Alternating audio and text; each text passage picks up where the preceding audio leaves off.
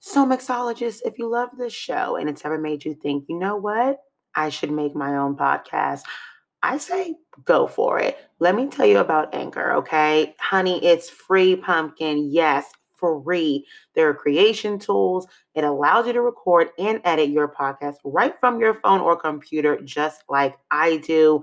You can literally even add songs from Spotify directly to your episodes. The possibilities are endless for whatever you want and can create, whether it's music analysis, your own radio show, something the world's never heard before, or join the rest of us and talk Bravo, Housewives, Bachelorette, all those fun things you love in the TV you're watching.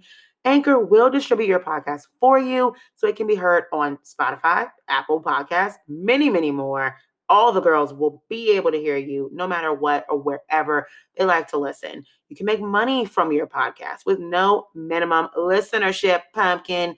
Literally, you put it out, you can get paid for it. It's everything you need to make a podcast in one place. It's super, super easy. I love it. I use it all the time. I make this show and y'all love it. And you know what? I couldn't do it without Anchor. They make it so easy. They have the best support staff. You literally can reach out to them anytime. It's truly a great way to start a podcast journey. Get yourself out there, talk to the people, connect with the people that love the same things you love, or people who maybe want to have a little discord with you. Either way, mix it up and let Anchor help you do that. Download the free Anchor app or go to anchor.fm to get started. That is anchor.f as in father, M as in mother to get started. Download that free app, honey, and get you some podcasting.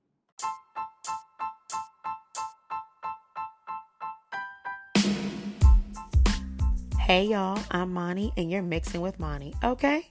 Welcome to my weekly mixer where I take your favorite Bravo shows, TV news, and hot topics, mix it with my opinions and some of my friends' opinions, a little shade, and sometimes a cocktail or two. I'm bringing in my POC perspective to shows we all love. Let's mix it up.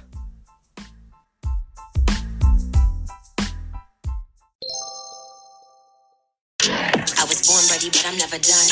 Try on 10 looks just to find the right one. Melanin pop bright like the sun. Sun kissed and you wish to compare, hun. Be careful what you wish, don't you dare, hun. Try to warn you, see the message wasn't clear, hun. I am a woman of my word, cause I'm fair, hun. Give you what you ask for, cause I care, hun.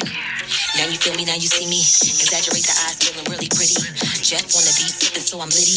Call my crew, tell them meet me. Hello, hello, hello, mix Ologist, what is up?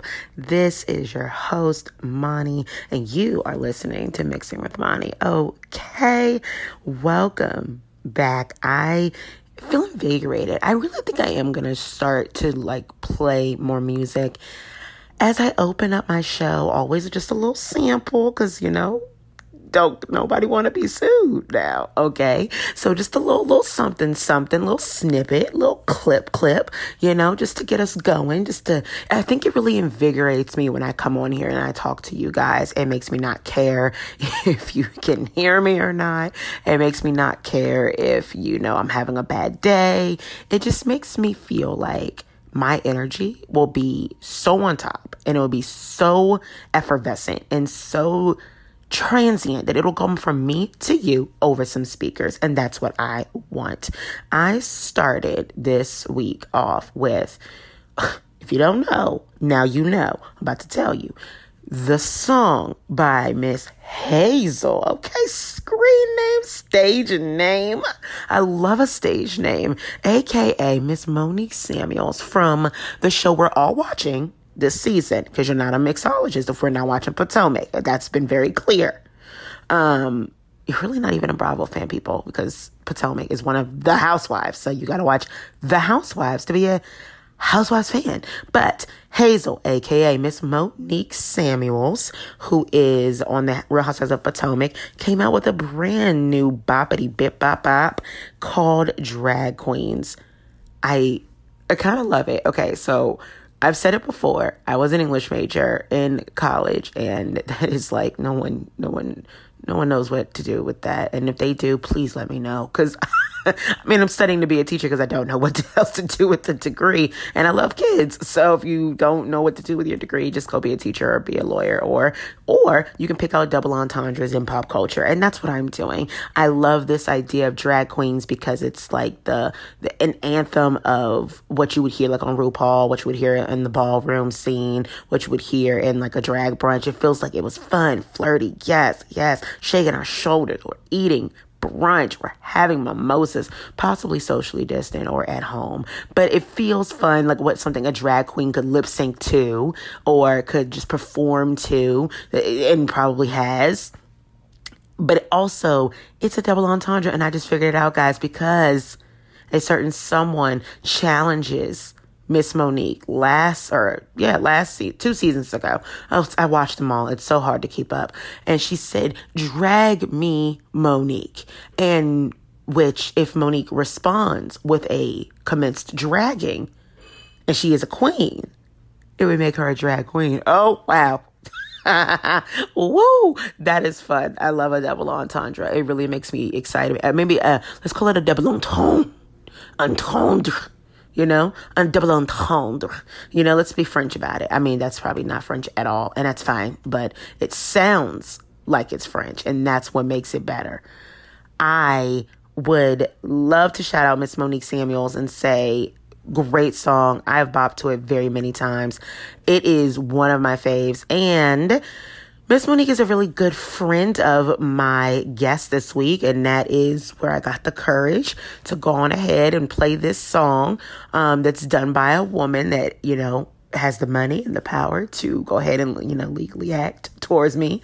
But I feel comfortable playing this song because I just want you guys to hear it. It was very small step in less than 20 seconds, but I encourage you to go listen. Hopefully we'll hear it on the show this year. Um, but if not, go listen to Drag Queens by uh, Hazel, aka Monique Samuels. Truly, truly a one of the a one of a kind song. I really enjoyed it. I've been bopping like nonstop to it. And it made me, I mean, it brought up my energy. That's exactly what it's supposed to do. It brings up the energy. It makes me have a good time. And that's why I'm thinking I'm going to start more with, um, giving the people what they want, which is just me in a great space, giving you great music recommendations to listen to and mixing it all up. You know, I listen to everything. So that is that. Thank you so much for coming back. We are going to do a couple of things. I have Stephen from Faces by Bravo on today, whom I love. We have really great conversations all the time that no one ever hears. So it was really fun to finally bring it on to mic. I think we really had a great time. I mean, you can see by how long this episode is. But you know what? A lot of y'all tweeted me and wrote messages and comments and um, reviews on Apple. Thank you guys all for those lovely reviews. I love that. Makes me very nervous that a bad one's coming because you know trolls are everywhere. But I love those and I'm to keep my eye on those. Okay. Um, all of y'all said y'all like the long episodes. If you don't, again, I am grateful for whatever you get around to listening to. Not to mention, it'll be there forever. So if you run out of time now, just come back later. And if you really hate it, go find a shorter show. I have plenty. I'll write you a recommendation before you have time to write, you know, mean words about me on Apple. So here's the thing. We're going to do some black excellence. We're going to do that first. And then we're going to do a fun hot topics and housewives eh, loose recap over Beverly Hills and what's the other show that's on? Oh my god. New York. Wow, that's not right because I should have forgotten about Beverly Hills. That's the one that's a little less memorable right now. Um, we're gonna do that and after I do Black Excellence, we're going to go ahead and get into all the fun things that have gone on on Bravo this week. I thought it was a really good week to watch TV for a lot of reasons, most of them petty, but it's fine. That's what we do here. And yeah, so we're going to do that and we're going to mix it up with Stephen. All right, y'all. So this week's Black Excellence goes out to Colin Ryan and Austin Gill, who are a part or who founded and are the owners and the amazingly smart employees of, oh Lord, I did not take French in high school. I took Spanish, but we're going to try to get this right. Frere Branchot. Frere Branchot. Frere Branchot Okay, that sounds right. That sounds close. Frere Bronchot. Sounds like I'm not making this up. So, yes, Frere Bronchot Candle Company, but they say it's also known as FB Candle Company. Um, I will obviously. Uh, I've linked it already in my black owned highlights, but I will link it again in my promotion of the episode this week on Instagram and Twitter. Um, you guys definitely want to check out this candle company. It is get a pen, type it in your phones. It's a black owned candle company by three brothers who are easily under the age of 18. I mean, they're, one of them looks like he's maybe 10. He's adorable. They're very smart, very uh, accomplished, very professional. I want you guys to type this in, especially if you're looking for new candles. They're gorgeous candles. F R E R E S B R A N C H I A U X. For those of you who did take French, send me the pronunciation. But it sounds like when I've heard them say it a few times, it's Frere Bronchot Candle Company, also known as FB Candle Company, which will be on the shelves. They decided to start a company a, a, whole line of candles because it says one day their mom they asked their mom for money for like nerf guns or something and their mom said start a business get a job and i love that response it's very traditional mom response it's very traditional black mom response um, i used to have to make powerpoints to show my parents, especially my mom, if I wanted something and they were supposed to pay for it. They needed to really know and understand why I felt like it was necessary for them to spend their hard earned dollars on my own stuff. And the only alternative to getting out of that was get a job. So I did a few times. So I love this story. I love this idea. They're amazingly happy looking, well like just really really really good boys and their family like dynamic is adorable their mom and dad are also a part of the business they created these great candles and y'all the girls the candles are gone the candles are, are going fast the candles are are doing their thing okay um, the Gill family, you know, they're uh, they have fifteen thousand five hundred followers on Instagram for this company. They are the social media is on point. The content is beautiful. The staging, the candles. I mean, this is just such a really well done situation. Okay, um, Magnolia Farms, like you know, uh, if you watch HGTV, Chip and Joanna Gaines, Magnolia there's like their business, they're in Target, everything like that. They're a really big deal to the girls. Um, I like them too. I'm not being shady. but Magnolia did a virtual vendor fair celebrating black artisans, black makers, business owners, all in all. And they were featured in that with some of their products that you can get. It's not even just candles. They have, uh, oh my God, there's so many things to get for, to choose from. And I really want this cherry blossom candle. I really, really do. And you can find them online. Their Instagram, I mean, their um, Linktree and their what they, how you can buy all their candles and all their products is in their Instagram bio. Um, they're also selling two ply cotton FB, like their brand, branded face covers and neck gaiters. They, I mean, they're really doing the work, and I think that it's amazing. They've been on GMA. They have been in different on on um, on different other appearances and vendors and virtual things. I mean, they're really doing it this quarantine, and they're going to be there in based out of DC. So you know, I had to pull up in my support for them, and um, I know exactly you know where they are. They have their own warehouse. I mean, they're kids, and they have their own warehouse. They're really doing the work. It is just proof you can be whatever you want at any age, at any time, and I think it's really important to highlight when this is what we mean by Black Lives Matter. Black entrepreneurs matter. Black voices matter. Black artists matter. Black creators matter. Listen, I'm a creative and I, I, do a lot of work and I want to make sure that I'm also supporting other people who put a lot of mental work into stuff who, I mean, for me, I genuinely used to think there's no way anyone would listen to this podcast. No way anyone would follow me. I mean, I'm a black girl in this world and there is plenty of times I wanted to give up. Plenty that I was like, there's just no way I can keep doing this. It's really hard to be in this space with so few people around me. And now it's increased so much and it's increasing and we're integrating and we're connecting and communicating. And that is what this means. It is not simply keep us alive, though that is the main part of it because we have so much amazing things to do in this world that matter and that could benefit other people, anybody. I mean, who does not love a beautiful candle? I love a candle. So, and I've had very many and I've had very many amazing companies, you know, um, that I've, you know, gotten candles from, yes, since being on this podcast. But in general, I really think people should learn about this candle company. They're three brothers. They create 100% vegan candles in small batches. 10% goes to homeless, homelessness. And in DC, that is a major, major thing. Um, please support them. They will be in Whole Foods at their local Whole Foods in DC on Florida Avenue very soon. If you are in the DC area, pull up to that Whole Foods. I know I will on the day that they finally, you know, get in. I will be there July 23rd. I will absolutely start being there. They don't get to be there because of, you know, the pandemic and also they're young. I would not want them there. I would really prefer their families, you know, stay safe so they can keep making great candles, keep supporting each other, keep being with their family, keep being kids, you know?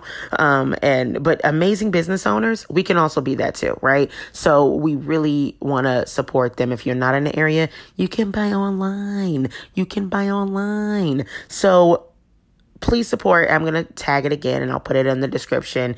Um, I'm to start adding all the black you know, owned businesses or all the black stories and black excellences that I do in the description of the podcast. You can check out Frere Broncher. Bron. Oh my God. I had it, you know, and now it's gone. Frere Broncher, um, candles company. Please support those, uh, the, the Gill, um, family and, let's keep sending me these stories. Keep sending me these uh, uh, businesses, these black excellences, you know, all of that. Please let me know who you have your eyes on, who you'd like to support, and we'll we'll we'll do it. We'll do it together. We'll level this playing field together. We'll all just have fun being consumers and friends and all of the things in between. Okay, so without further ado, it is now time to get to the housewives and the mess of it all. And I have Stephen here from Faces by Bravo. You know him by his memes, but we're going to talk a little bit about the man behind the memes. And he has a really a cool connection to the Housewives of Beverly Hills episode this week. I'll let him explain. Um, that is it was it was like wow like wow okay. Um it, it, it's a really good connection. So i hope you guys enjoy and thank you for listening. Up next stephen from faces by bravo. All right guys as promised i am back with the incomparable stephen but you know him as the hilarious genius behind IG, the IG account Faces by Bravo. Welcome to my mixer, Stephen. Hello, thanks for having me. I am so glad that we are finally doing this. Me too. I am so excited to talk to you. Many people love your memes, they love my opinions, and they don't know about all the fun, amazing combos that we have on the sidelines, like in DX and stuff. So I thought why not record it and put it out for the world publicly? There's no trouble at all we can get into. Not at all. Not at all. Let's do a press conference without press right now. Yeah, we'll just take no questions. I mean, that's yes. what I do anyway. You know, I say whatever I want. put your paper and pencils down, everyone. No notes. No notes right no now. No notes. just talking, and if you don't like it, you will. You just this is what you got to live with. You so, gotta go. You gotta put go. your press on shirts away with all of your titles and your snarky remarks and uh, we're just not taking those right now. And if you don't know what we're talking about then you're just not a bravo fan. I'm sorry not a real housewives fan. You're not. You can't we've discussed this. it's and it's pretty law. Like it makes mm-hmm. perfect sense. How do people say oh i love bravo. I have like i love the housewives. I'm a housewives fan account. I don't understand that. When they don't watch like one or two housewives then you're not really you're a, fan no, account. You're not a fan. Totally. You gotta you gotta be well rounded and see all of them, and especially be well rounded in the best franchise that's out there. Hello. Right And you, I also don't understand people say things like, "Well, I don't like OC; it's boring, so I just don't watch Housewives." Honey, there's literally seven on Yes. TV right now. you can watch one of the other ones. I don't understand. People still watch this one. If you don't like this one, go watch another one. Otherwise, don't complain. I don't understand. Totally. There is so many to pick from.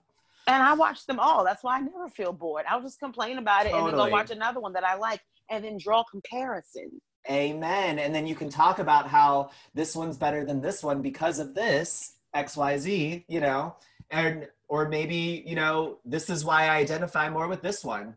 It's Yeah, absolutely. It makes perfect sense to me. I think what's so funny is that Beverly Hills and New York are airing at the same time right now because Beverly Hills could not be more of a drawn out process about any one number of bullshit ever. They have literally a gate every season because it takes 15 episodes to draw out a plot. Whereas New York, they were brawling and then having dinner within 40 minutes. It was Ugh. crazy.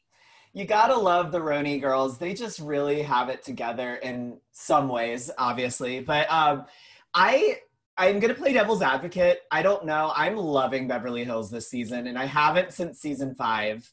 Um, Wow, that long ago. uh, yeah, it's been since season five since I and I Beverly Hills used to be my favorite franchise, and um, so it was always so disappointing um, since season five. And then this season, I just feel a new energy, a new vibe.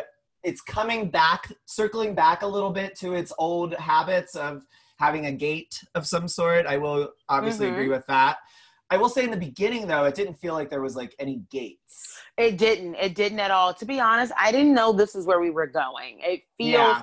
almost a little underbaked. Like it looks beautiful on the outside, and like, Mhm. as soon as you cut the crust, you realize that a little bit of it was like raw. It's like watching Nailed It. Like the Yeah. cake is, it looks good, and then all of a sudden, like Then you bite in. something's- mm-hmm. Oh yeah, and so that's because I really thought we were starting off really strong, and I want to say it may have been the break that really bit it in the ass because I, Yeah. once we got back to realize after three four weeks that we were still on the same topic, I was sad. I was Yeah. like, I did not wait three weeks for this. Like I'm happy you're back, Totally. but also. Why are we still here? So much of my life has changed. Why Right. has not yours?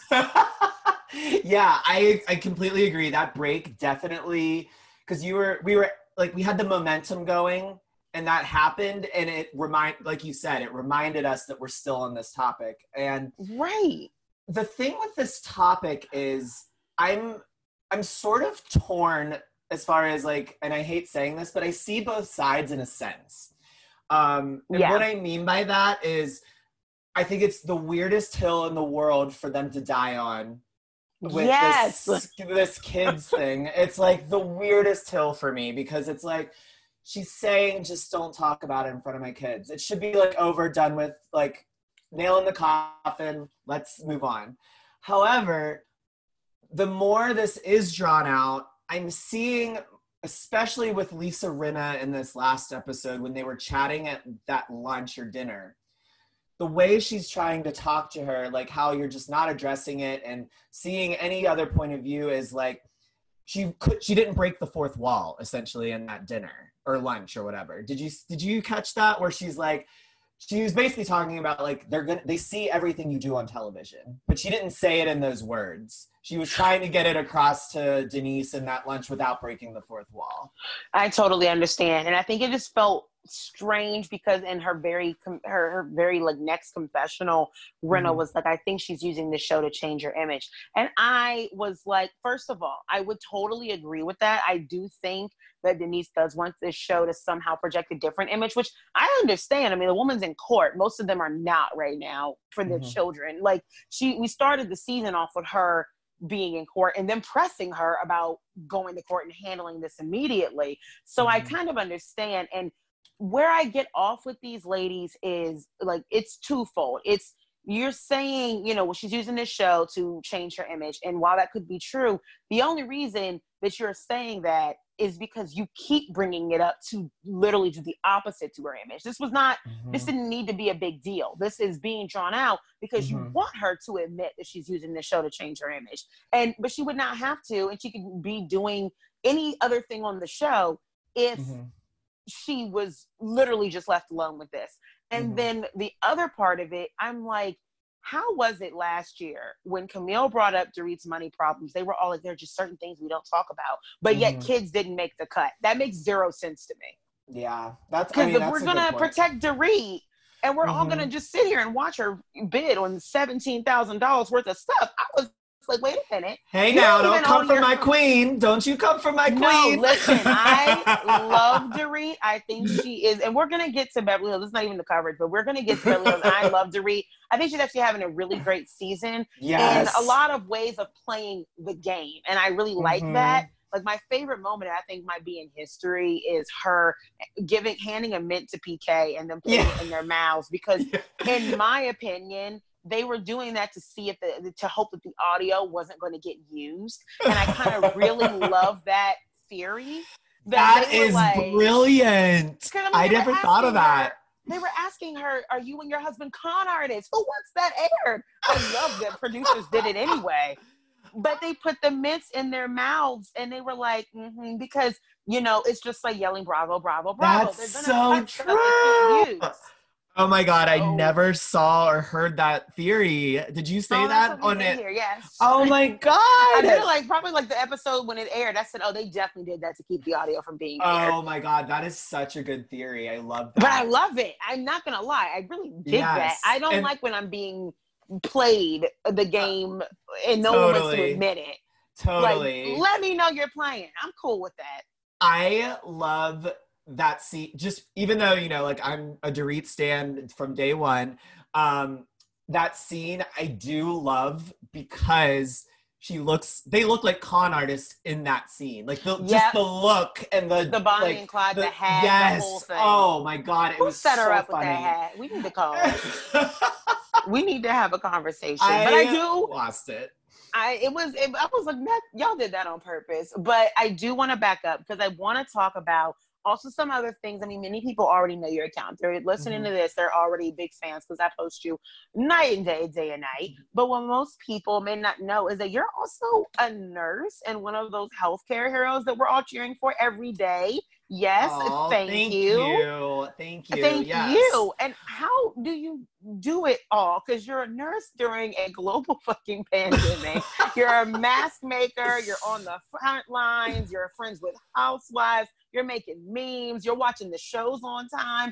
How? What hours do you have extra? You have Beyonce hours. Uh, You have the same hours as Beyonce in a day? I mean, you know, it's it's weird. Like, I being a nurse, working three days a week is really nice. I work the night shift, so one thing that is helpful for that is like, you know, after like I'm not on normal like daytime hours sometimes, so, but on my days off, I can catch up on all of my um, all of my housewife stuff. I can make my memes and get ahead of all of that stuff. You know what I mean? Um, so that's helpful.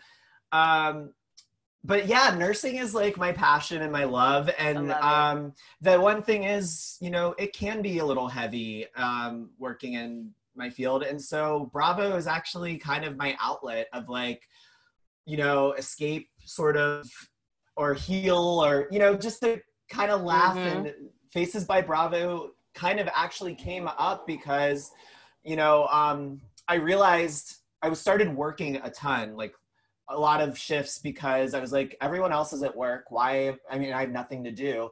I really have a hobby. And I was like, brunch can't be my only hobby. and Can it? I mean, I mean, I guess now, yeah, you're right. Yeah. but before, or yeah, I mean, it was debatable. It could be, I guess. But then, so I, you know, I started Faces by Bravo, had no sort of goal for it. I just kind of like went with it as my like, you know, this is my outlet, and it just grew naturally. And I just, I'm just riding the riding the ride with it, and I love it. I love that. That's such a fun story. I think, you know, I'm always really humbled, at, you know, by success, you know, that I get because I don't find it to be anything other than one day I woke up and was like, I really want to talk about how bad this season of Beverly Hills was. exactly. and no like- one will listen to me. So I guess I'll just have to talk to the internet talk to the air. And that's exactly what Totally. happened. Yes. I mean, like, that's the thing is like there's there is that demographic of housewives viewers that are literally just like watching it for like the wealth, the lifestyle, whatever. But then there's also the other side of us that dissect every little moment, every little like casting choice, the reunion seating, like um, how a, something was said in a confessional, what that could mean later. What does that mean for casting next season? Like just dissecting every little thing. And those are my people. And that's what I love doing. Too. I absolutely love that. Uh, for your, you know, even though you're obviously working for the little bit of quarantine and, stuff time you have, what Mhm. are you watching outside of Bravo? What is keeping you going these days? Oh, I may destroy you. Yes, I may destroy you. Sorry. that's it. Holy shit. yes, I, I may destroy you. I just started that um about like three or four eps in. Um, loving that. And then um RuPaul's Drag Race, of course. Oh my god, I ju- okay, I'm late. I just got into Drag Race, but I started with All Stars because it was on Hulu and I was Mhm. like, let me just watch the All Stars because I don't have time to catch up from every single season from season 1. You know, I have nothing Yeah. but time. I don't have time. So it's I was like, I- intimidating. I don't want to do that to myself. I'm gonna be so new. I'm gonna be tweeting things like, "Girl, I know you're." And I don't want to do that. So I was like, "Let me just watch All Stars." And then I realized they only had like one season on all of All Stars on, and I said, "Well, that won't do." So Yeah. I went to on demand and started with season of All Stars that's going on, I believe, right now. Mhm. And I, I really love this show. it's it hurts. so good. It So- hurts. It, it's amazing they put on such a production in 40 something minutes. Totally. It's major. And what I have, what I will say is, and I don't know if I'm in the minority or the majority on this, but I actually love old seasons of RuPaul better than the new seasons, even though obviously production values probably a lot better now. Um, so I would suggest if you are going to dive into anything, like start in the older seasons. Even though the production value is lower, I just love the old energy so so much Okay. not knocking not knocking current current stuff at all but just i'm an og um rupaul watcher. And so i just like live for the the before mainstream seasons kind of deal. No, I love that because I have liked, I started with season two of All Stars, and I think Oh, that was like 20 iconic. Okay, great. I, was about to say, 'cause Iconic. I loved it, and I was like, Ugh, "What is that this cast. season three Uh, or 2013 or something?" Like It that was- was a while ago. it was a while ago and that was literally one of the most iconic seasons of all time like this, season four is my favorite of like regular rupaul and then season two all stars my other favorite like Okay, Iconic. great. I had heard that before, so I'm glad I did that to myself. It was 2016. Okay, great. yeah So I was like, this feels relatively recent without it being, you know, right now. So I loved it. I learned so much. And I am a huge Alyssa Edwards fan. Most people, I mean, some people might have listened to this long enough. I was a dancer when I was younger, um, even competitively. So Alyssa Edwards studio, I've always known about. Um, Mhm. She was doing things. Uh, her her kids are a little different, uh, a little younger than when I was dancing, obviously. But you know, you keep Mhm. up with those worlds and stuff. And I was like, um, I watched Alyssa Edwards' show. It was on Netflix. It's called Dancing Queen, and I loved it.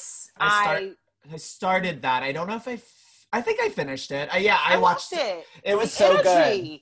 And I was like, and then they go to the roundup, and I was like, ah, I know what this is. yes I know i what this met is. I met her at the roundup. Isn't oh that my so god, crazy? Really? That's yes. amazing.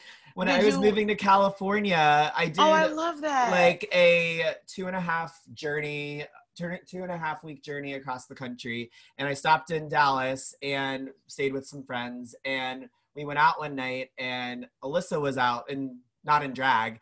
And i like was so ecstatic asked for a picture she could not have been more nice like she was she even walked over like we tried to get a picture i was like oh there's no one around. Um, my friends are right over there. Can we walk over there? And he she, he was like, oh yeah, of course, let's do it. And like just so gracious. So I was so appreciative of him. He was awesome. Oh, I love that. That is so amazing. I instantly was drawn to the season because Alyssa Edwards was on it, and I was like, this energy is so magnetic. I love this.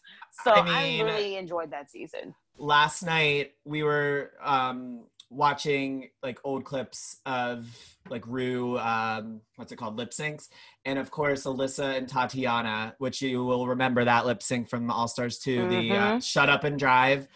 Ugh, everything. I love. It's Tatiana. amazing. I'm always so impressed by that's. I love Tatiana too. I'm mm-hmm. always so impressed by how much they can get done in an, in an hour. Like the lip sync battle is a major, you know, sh- it's a major production. The mm-hmm. challenge, the mini and the challenge, there's such major productions, and I'm just totally like, here I am still arguing with Lisa Rinna over truffle fries on whether or not we should have included the young children in the conversation. And I'm over here screaming, "You wouldn't yell about talk about this in front of your kids, Rinna," and they're over there doing an entire performance, like a, a program worthy uh-huh. of a performance. And I am just like, I have got to step up my standards sometimes. I don't yeah, understand my own self. So it's fine. Anyways, guys, if you need something else to watch eh, that's going to be exciting, watch RuPaul's Drag Race, eh, All Stars, All the Stars, any of the mm-hmm. things. Do that for yourself for none other than the queens. The queens are so amazing. So I really, really, really highly recommend that. I am going to pause all right, so I want to get into some hot topics with you. Um, lots going on in the Bravo sphere this week, even though we're all in quarantine, supposedly. Um, so I just love knowing that people are just so out and about that I have so many more things to talk about. But I also am really liking the adaptation of drama to like quarantine. Like people are having Zooms and they're doing it that way, but they're still mm-hmm. giving me something to work with, you know? Right. So, starting with OC, allegedly Emily and Shannon have tested positive for COVID, and that may be the reason why they are not on the trip with the cast. Um, mm. Um, and the cast is currently a cast trip. It feels very ironic and contradictory that we're talking about a cast trip during a pandemic, in which case two people on the cast may have the virus of the pandemic, which is the reason why no one else is doing trips because they don't want to catch the virus that other people have caught when they go on trips during a pandemic. It just feels really weird. I um I think I can confirm that the trip and production has been on pause. Okay. I don't know. That makes I sense. yes. I mean, um we're a very yeah. secretive bunch over here. Though my podcast has grown, I think people have caught on really quick to what Mani will will and won't tolerate. So mm-hmm. pretty much the only people I have to worry about them telling is me. They'll just come and DM me back and be like, "So you had Stephen on, and guess what else I heard?" And I'm like, oh, "Okay, yes, let's gossip to each other." But then I like to screen record and go tell it to the press type people. So not the OC could use some positive press in the form of they paused production because their own cast got sick. Like the very reason the very reason is, people are questioning recording right now and filming is because they don't want these people to get sick. And yeah. yeah, um, I believe that they're on pause for production. I I that's all I'm gonna say. that's totally fine. Listen, I last week I reported things I probably should not have said um, about how they were going to be allegedly. I said allegedly. So the way they were going to be uh, uh, filming for mm-hmm. the like the foreseeable future. Uh, pretty down to the details, but you know, it was alleged. You can't get after me. Um, and I feel better knowing because I was like, it was all that I said, and I felt super comfortable. I was really happy. I was like, okay, these aren't terrible rules. And I've been taking this very seriously because I'm immunocompromised. Right. So like, this is fine. I'm okay with this. It's better you than me. It's not going to Mhm. be me. So you go ahead. totally. And yes. then to hear people got it anyway, I was like, this is the point. Right. Yeah. Like Hamilton. Have you seen Hamilton? Yes. Oh, yes. And Love my, it. my my favorite song is "Wait for It," and it, Uh-huh. it, it literally starts with like, well, there's a few different versions, but death doesn't discriminate between the sinners and the saints. It just takes Yes. and it takes and it takes, and I'm like, hello, Be careful, y'all. be careful. but now we said it. Said it doesn't discriminate, and now we said it. Like what? Yeah i it's you know what's really difficult about all of this is like i know that we're all antsy to get like new stuff new material and all of that um and i applaud the networks for trying to figure something out but i'd rather instead of things being choppy just like wait it out and i'm sure there's like a financial Yeah. reason behind it but like it's just i don't know that it's worth it um But there's I a it. financial reason behind pretty much all the major decisions being made in regards to this pandemic right now. Mhm. And let me tell you something, Rona doesn't give a fuck about your yes, finances. exactly. She's really exactly. proving she does not care. So I get the whole people have to return to work, businesses have to stop. But to be fair, that Mhm. is not the people's job to make happen. It's actually their job to rely on someone or some entity to take care of them so they don't die trying to save their life. Like that just Right. makes zero sense. And I get that these women are trying to make a living for themselves, and I we want that for them. Like I heard Tamra's uh, gym, it, it really suffered because obviously it had to close down, and I Mhm. don't even like Tamra, but I, I understand that that is hard for her and her family. However, Mm-hmm. The answer is not, oh, let's figure out a way to dance around this lightly. We don't know where Rona is, where she's hiding, and I don't want to find out. I don't want to go scavenger hunting for her. I do not need to meet Rona. I'm fine with not meeting her. to.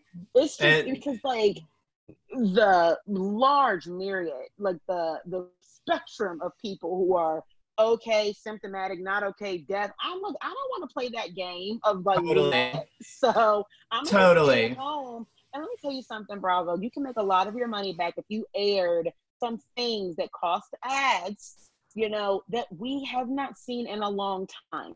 I get they, they started doing this in the beginning, but do it now. I am Well, not, my- wa- not watching old seasons of Beverly Hills right now, leading up to the new episode of Beverly Hills. Why not? Well, also that, and also, I mean, I suggested way at the beginning, like, honestly, you could take things like old seasons of like, um, some of my I, favorites in the past would be obviously Real Housewives of DC, um, Blood, Sweat, and Heels, Secrets and Wives. That was amazing. Yes, Princesses Long Island. All of those things that have probably were like 2010, they're like 10 years old. Air them as if they're new content, like weekly, as if it's a show. Like, there's so many people that jumped on the Bravo train way later that have never seen that. Yes. And they're not going to buy it on Amazon Prime like my crazy ass. So, why don't they air it as if it's a new material? And there's so many of those shows that us OG Bravo lovers will say, I would watch this on a weekly basis, like as if it's a new show. something. If you put Tabatha Salon Takeover on right now, I will watch it from beginning to end. Episode one to the end. I loved Tabatha's Salon Takeover. Give me a so, keys, so I'm taking over. I loved that Literally, show. actually, that's that's me going to Bravo HQ right now. Give me a Yes, keys, I'm give me taking your keys. over. We're taking. Oh, and I mean, you can really go into the vault. Okay, date my ex with Jo and Slade was a thing. People, I Slade, know. Gretchen's. But are you kidding me? I have to like, I have to be honest. I've never seen it, but that's, put it out. that that's something that I would totally watch. I want to see Chef Roble and Co. I think. oh won it a yes, Chef Roble. Oh and my people gosh. don't know Chef Roble is the reason that Kenya met her husband Marc. That He introduced mm-hmm. him to Kenya, and is he responsible? Is he a good guy? I was just gonna guy? say, let's not let's not put paint that on Chef Roble. We love Chef Roble. I do love him. He didn't know. It wasn't even He didn't fault. God know. bless him. Uh, like I really think that that's such a good like there's a lot of good people that come through, you know, his restaurant and things like that. Mhm. That was a really good time. There was gallery girls flipping out. We haven't even seen the, the you know what? You tell Jeff Lewis that you apologize and just let him film the rest of it and let it go. I because we could see it. I need I need blood, sweat, and heels again. That was one of my favorite. I love ever. that show. I used to watch Daisy on the Wendy Williams show. Like she Ugh. would come on the show. R.I.P. So, R.I.P. Daisy. I loved her. Ugh. Jersey Belle. I love Jersey Belle. That was such a good I- show. You know what? I did like Jersey Belle. I for I mean I didn't. It wasn't like my like I wasn't obsessed with it, but I liked it. Oh, But tone see- it, toned up or tone it up, whatever. Oh my God, yes, I remember Those that. girls were so funny.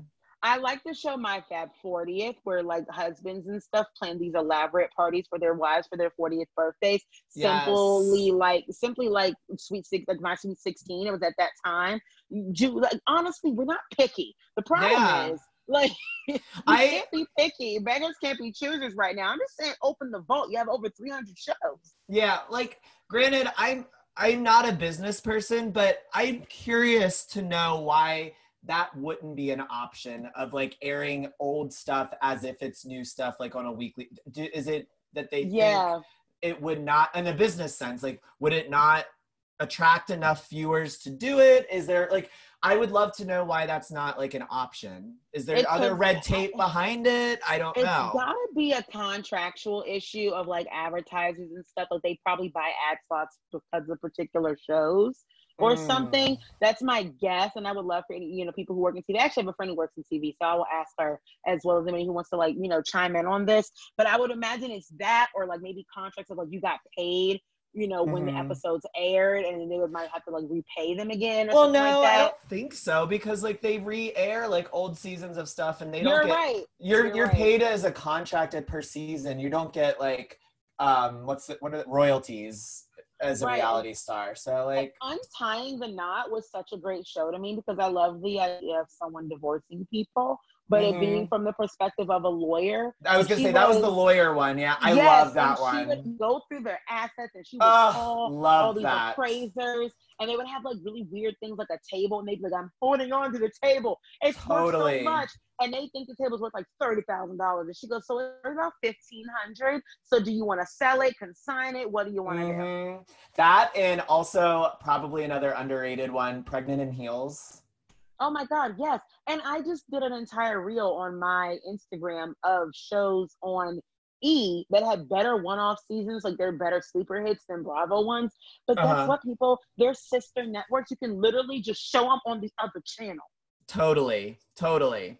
just cross over. I You could've had know. a lot of things by now. Some platinum life, some wags could have been on. We could have had Mhm. some, oh, so many things. Like, I just, I, uh, give me the keys. I'm taking over too. Uh, yes, exactly. We're showing up. We're knocking on the door. We're gonna enter the epicenter of COVID, and we're taking over. Yep, in New York. We're just gonna go to 30 Rock and uh, risk it all for y'all, just like Shannon.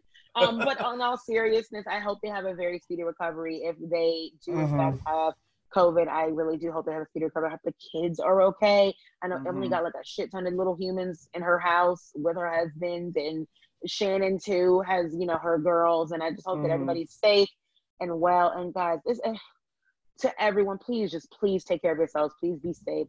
Seriously, do whatever you got to do. I mean, the amount of people that I had to even convince in the CVS to go get some goddamn multivitamins.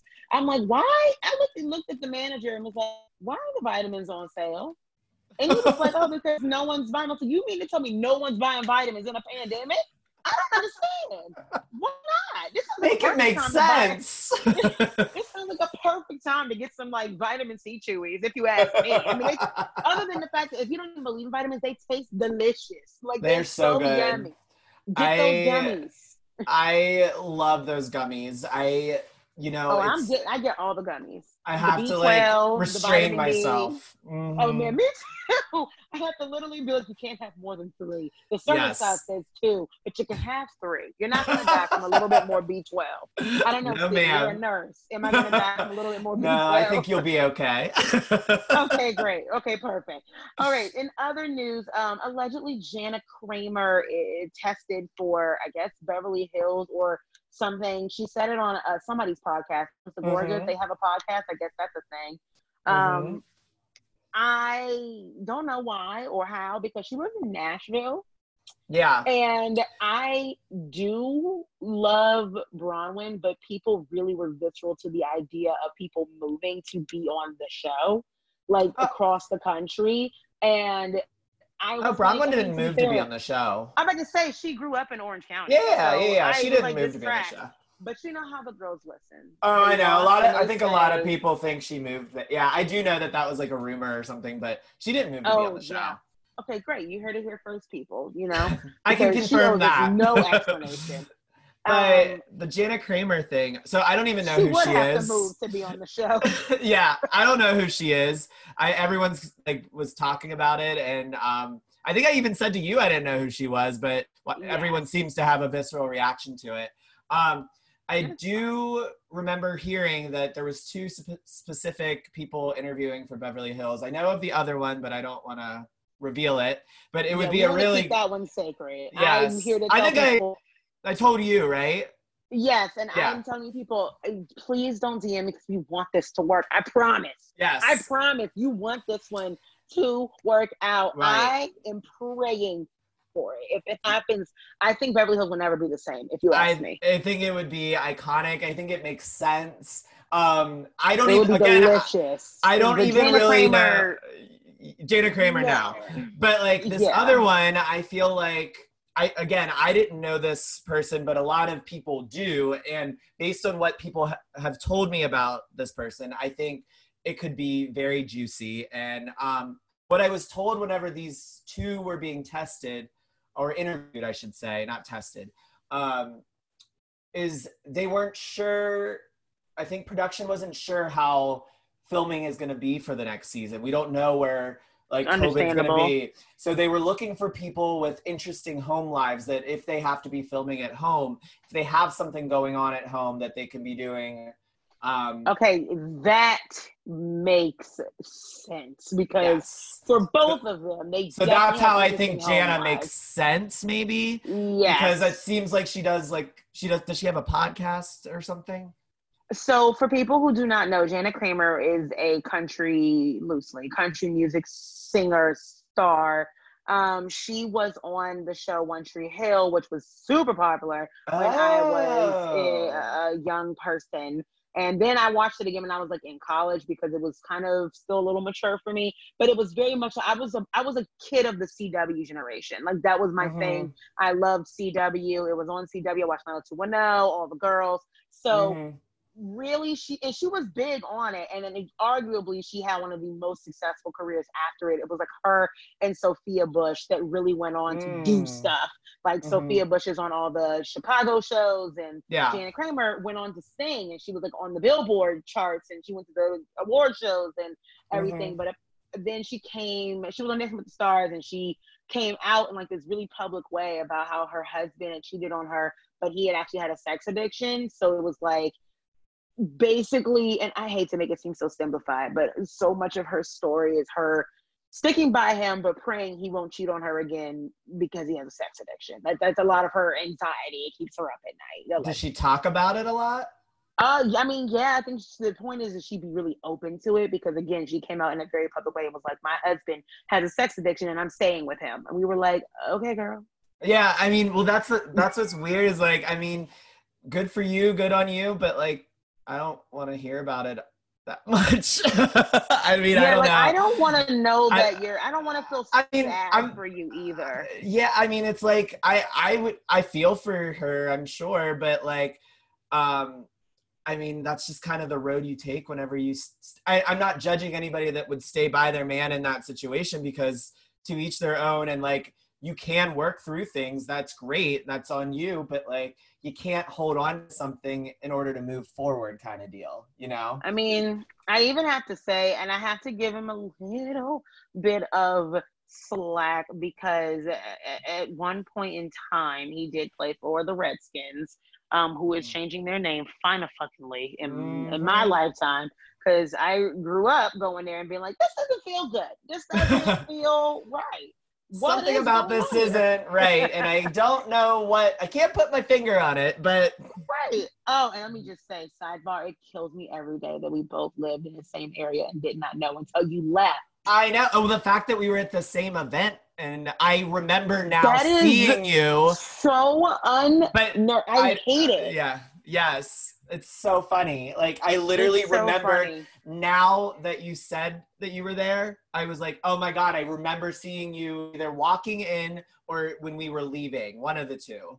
So it's, it was. It's just, oh, I'm gutted. Why do I always make the friends when I'm not around? Or you know, I just even another one like oh no bravo one of my really really amazing ig friends i always do her live mm-hmm. um mm-hmm. you definitely should go on her live you have one oh we did good time we did one the other day we did it oh impromptu um not on her on mine i was i saw that she was so uh doing the plunge into um what's it called uh summer house and i just did that during quarantine because i i'll admit it everyone would say like they're watching Summer House. I love Summer House. I just I was like not ready to take it on, and I don't know why. Oh, honey, me too. and I was so like dragging my feet. I still am dragging my feet. It's so good. I've been it so quick.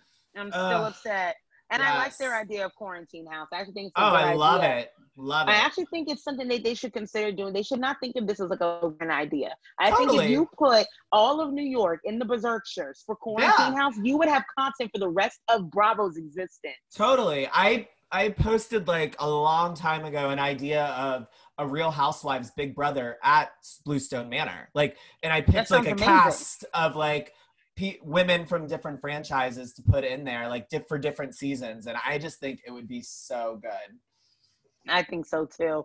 Um, and lastly, in news, Brandi did not film the reunion that shot for Beverly Hills, which apparently was shot at home, which I think would also confirm that production might have been on pause. Because at first I was concerned, I was confused as to why OC would be filming in California, but um, Beverly Hills would be shut down unless I know LA especially is is different in a lot of jurisdictions. Gonna, yeah, I was gonna say in, in, all the, the ways ca- it's different. Yes, I think the caveat there was um, where they filmed the trip maybe was not they were they must have been able to get permits um, or like that city that would have been the the long trip.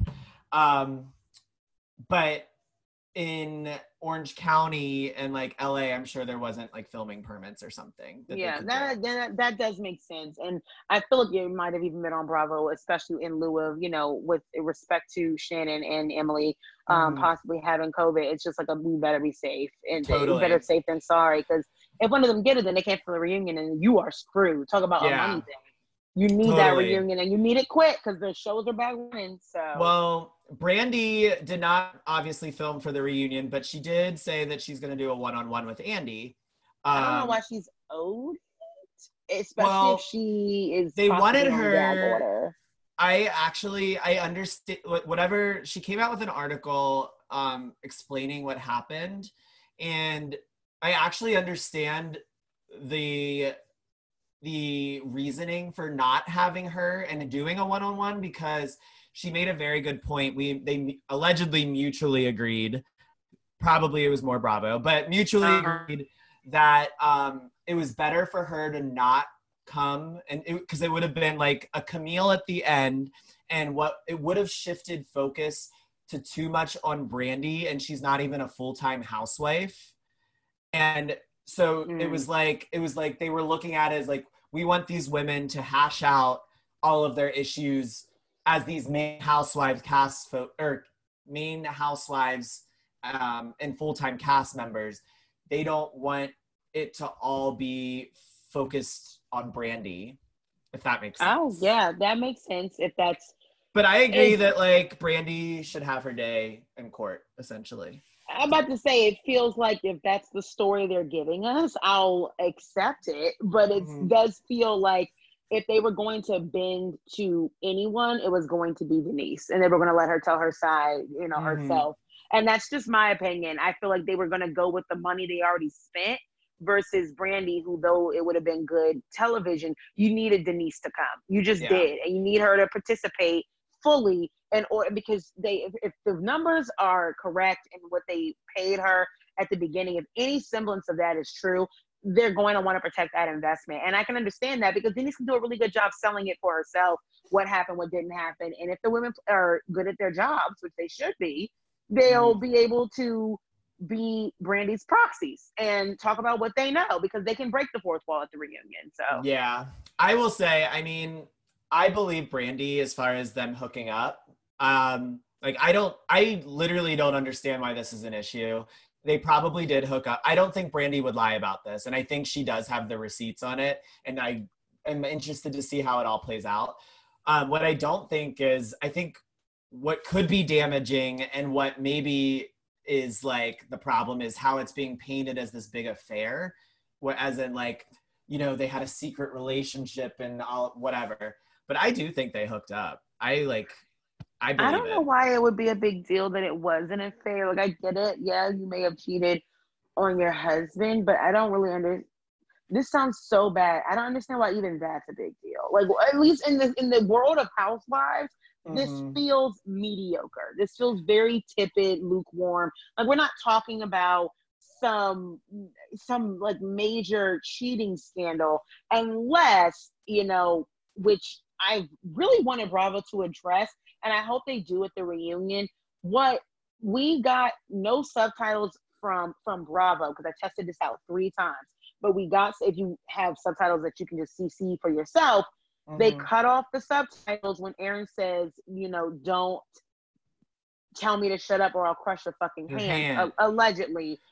And I'm like, whoa, I didn't see us going there. And they gave zero, you know, hint that they were going there. And Mhm. unless any of the allegations of Denise's affair is going to hurt her in court or it could hurt in her relationship, we won't know until Denise speaks on it, which is exactly why you know i'm curious to see what she has to say but she's also in cover up mode so i want to know what the real motive is for them bringing this up because this feels so like okay you want me to not you want me to be shocked that Brandi was doing some very um slut friendly activity? I am not shocked. If you want me to believe or be, be shocked that denise also was doing some slut friendly activity? Y'all are the same mean- ones who are always like she's wild things and she's threesomes and I'm like so duh so who cares? Like, why is yeah? It that's what that is kind of my point on all of it is like it's not a big deal. They hooked up whatever. Like that's to me if it, it must be like affecting her in some like i keep forgetting about the court thing to be honest. I didn't realize it was the kids that she's fighting for right now.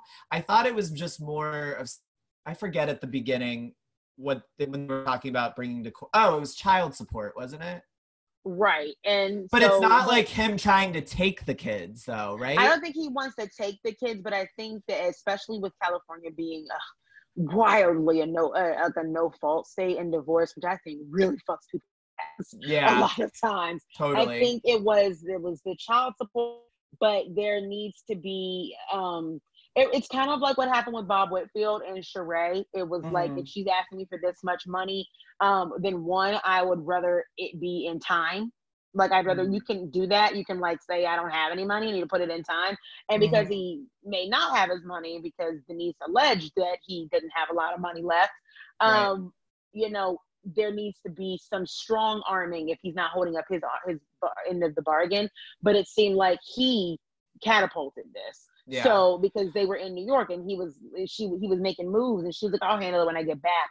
But right. I mean she obviously went back and then it, things are going down and so like, I just I feel for the hooking kids. up with Brandi and talking about threesomes is not going to affect your child support.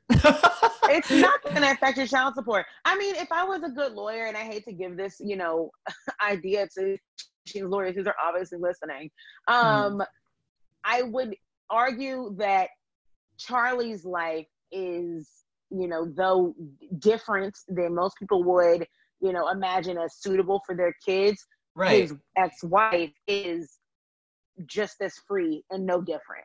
And Yeah. it's it's a it's a it's a fetch it's a far fetch but someone could make it and i think that to me i feel like that's what she is trying to avoid is any hint instability and Mhm. any correlation to him being a wild thing because Mm, she's like i think she probably does paint a really big picture in corner of like that was my old days and i was trying to make money for my kids and blah blah blah and i was Right. but now i have a step I'm on board and a beautiful. I'm married. We live in the house. We're in the school district. We're active in the school. Those type of things. But right. you're out having affairs and giving happy endings. And I know, man. like, You're I guess- basically Charlie's. Uh, you know, what makes sense. You married him.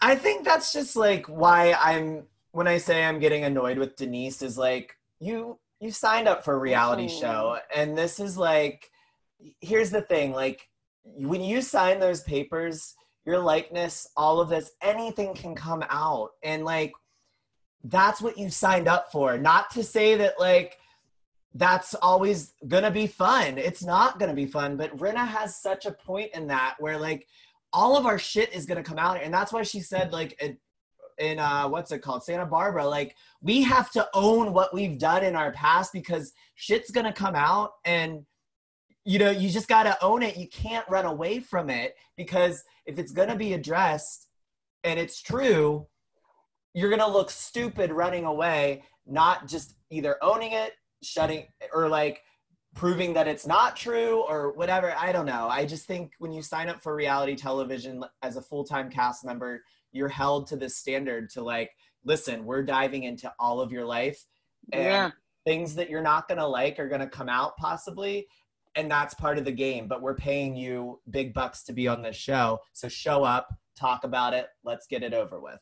I mean, listen. If you stole someone's goddamn house, they're gonna. T- we're gonna find out. We're going to talk about it. We are. We are. Let's We're talk about your arrest. day.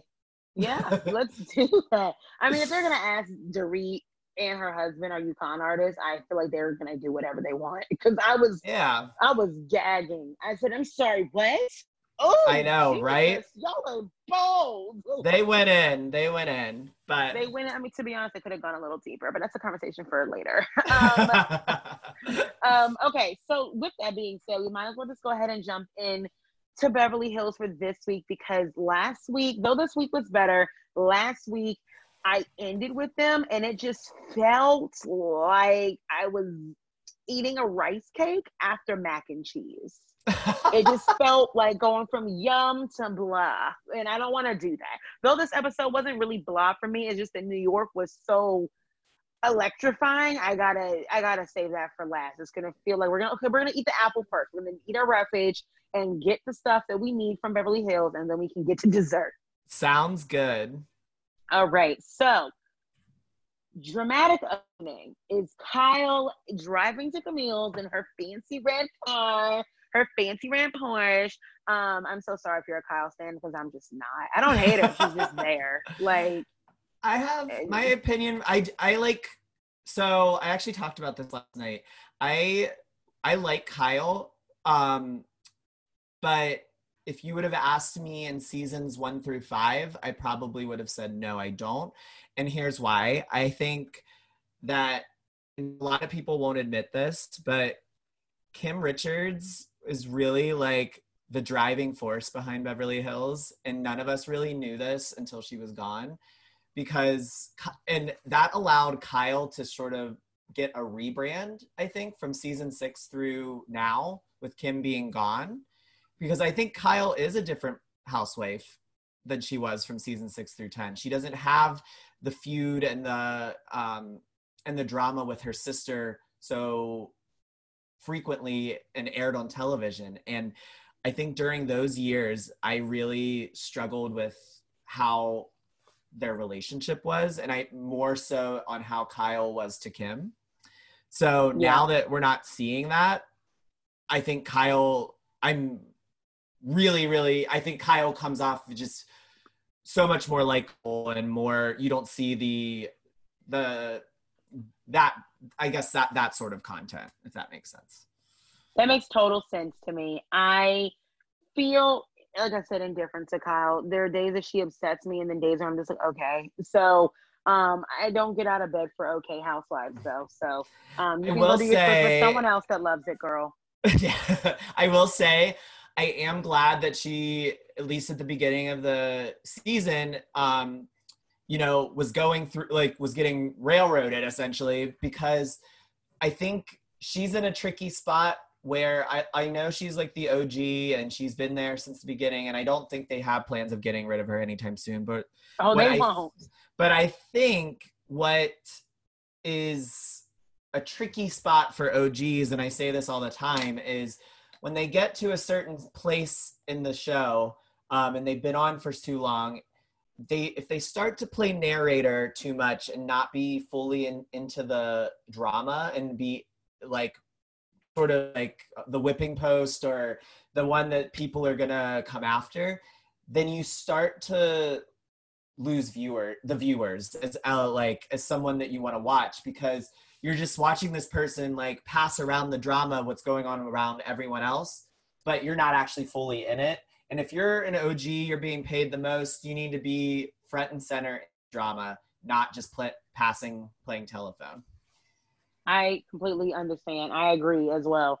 Um, they're dr- she's driving up. We don't know who she's meeting. Surprise! It's Camille. She goes, "Hi," and Kyle just whips off her glasses and looks at her.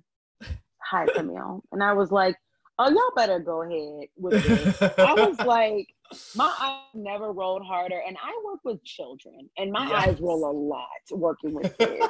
So they say things, and I'm just like, oh God. But this was so dramatic, and I truly was reminded that pretty much everyone on this show is a performer in Yes. some capacity. I, you know, I kind of live for it a little bit. that was, I mean, it was so dramatic and so was like so over the top. But you know, you got to laugh at that. I feel like. Were you happy to see that we were talking with Camille? Camille, the, Yeah. the we're narrative. The narrative we're given is that Camille calls her up and then Kyle's like, I really don't know why I'm here because production told you that you gave them nothing and that they need you to go get something, and that something comes from Camille. Fun little fact: I um at the Vanderpump Dogs Foundation gala last year, and Mhm. she was at the gala and I talked with her and she literally had just announced that she was filming like the day or two before and had just filmed with Kyle um right before Wow. that and um I think I think this is another thing a lot of us aren't talking about is it's it's interesting I think Beverly Hills had filmed a lot longer than they're leading on. And it- Oh, they did. noted, yeah. And I think they cut like two months of filming on and left it on the cutting room floor. So Which- I've talked about this before. We were they did not start filming before Kyle's um fashion Right. show. That actually came months into it. Like they were there. They were filming for a while. And the the rumor was that they basically told women like we don't have a lot. Have Which they've done before. You know, Right. they did it with Southern Charm. Like you gotta amp it up, ramp it up, or we we have nothing. Mhm. So that's why we cut to Mhm. October. And I think that's why people got so excited because they thought that if we start at the fashion show with all the things we know they filmed, this must mean we're in for something. Like whatever they had was. Right. But they still had to call in reinforcements. I mean, they have all of the OGs coming back. I mean, Kim's gonna be a recurring friend. Brandi's a friend, essentially, like um, a recurring guest.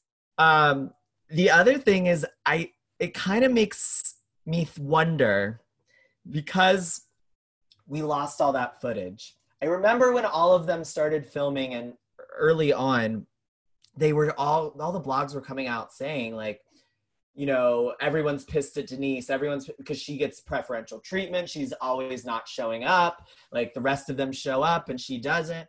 I'm wondering if this is like, again, a weird hill to die on, but like a weird sort of punishment towards Denise for like not showing up in the beginning. And we're not seeing her not show up because like they cut all of that footage, if that makes sense. That's yeah, I think that's it's possibility what caused this dynamic um Mhm. between all of the ladies because it does seem like it came pretty much out of nowhere. Um Mhm. I am also happy to see Camille back. I know people are very, you know, visceral to her, but then there's the same people who are saying the show is boring. So I'm gonna say it's one or the other. It can't be both. Right. So it, feels like you know at the moment she's necessary and weirdly i take her side when she when people say things like she's awful on twitter. They're all awful on twitter. That's the thing. And this whole idea that they have this alliance together actually really bugs me because i'm just like it doesn't need i don't i don't want to know that i don't want to know that i don't like i like to see if you're gonna have a click it's three people or less i don't like the idea of like half the cast is in on it together won't talk about this and won't talk about that and then they're like, well, so and so's you know that's on Twitter. Yes, girl, because you look like the mean girls. And we don't want that. We want to Mhm. see, I want equal opportunity shade. I want everyone to go on everybody at all times. yes. Yes. I love that. I don't like when they gang up on one.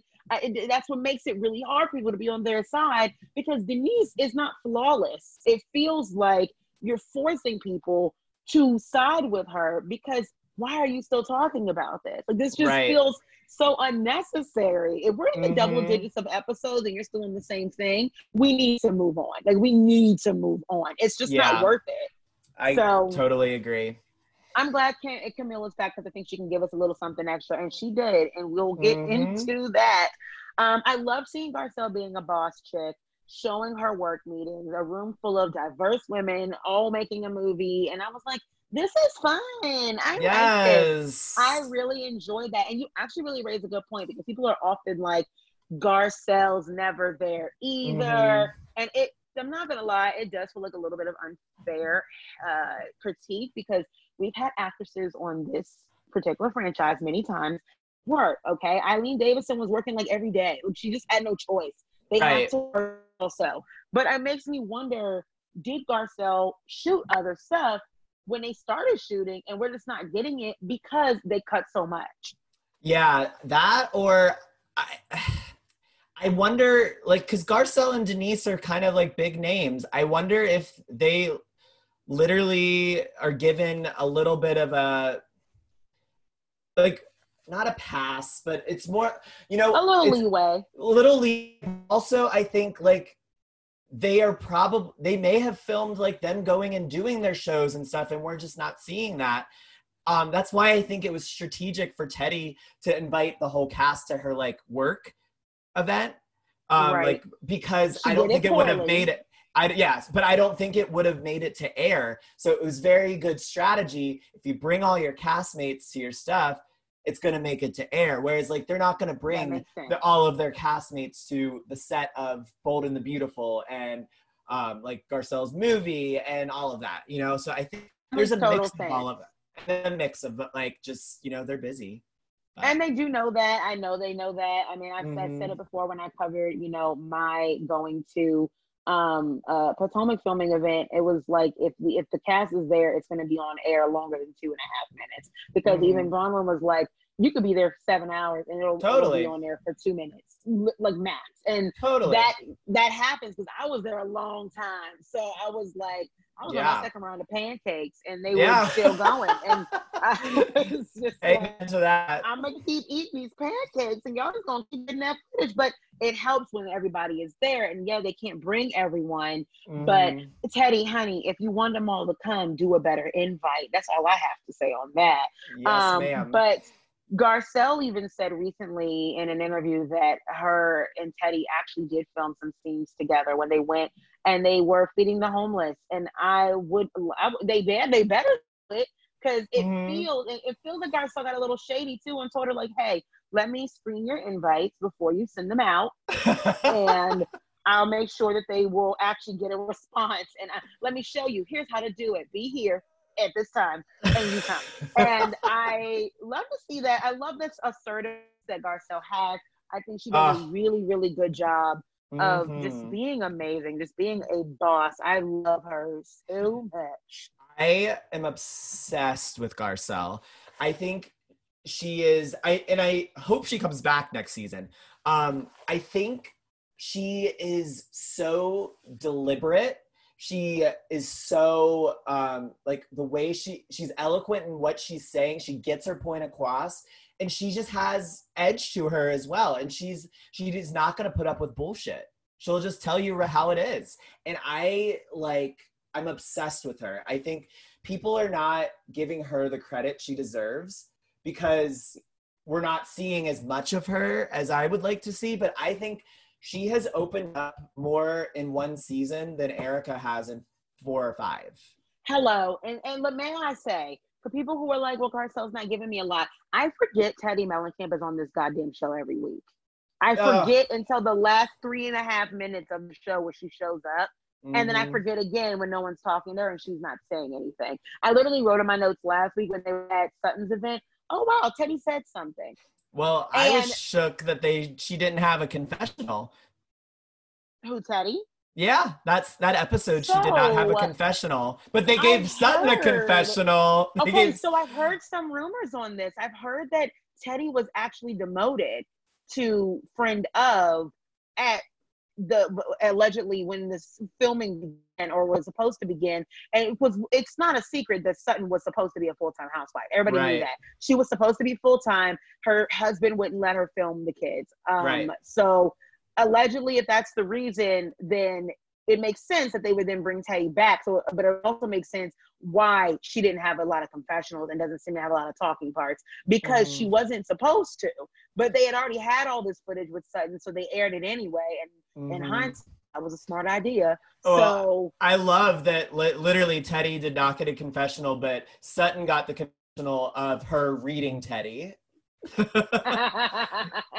I think I could help Teddi. So I, I think I can help Teddi with um some style choices, like oh, everything. Oh, oh, okay, Sutton, if you feel ambitious. Um, so I love seeing Garcelle. I, I really think that she'll take more time. I think she's actually, even though she hasn't filmed a lot, she's giving us so much more in every one of her films than, to be honest, most of this cast on any given day. I mean, she's giving us her home life.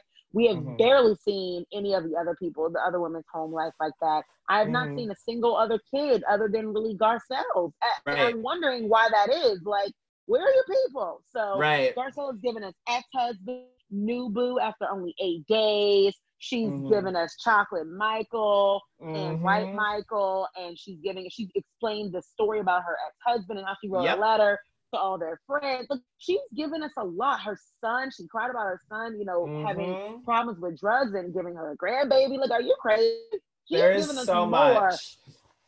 Yes. I'm really grateful because I'm like, wow. And it's refreshing to me because we know so many of these stories already. I mm-hmm. always say we need refreshers because I don't know anything about new people, but I know everything about old people. Right. I've watched and these kids grow up.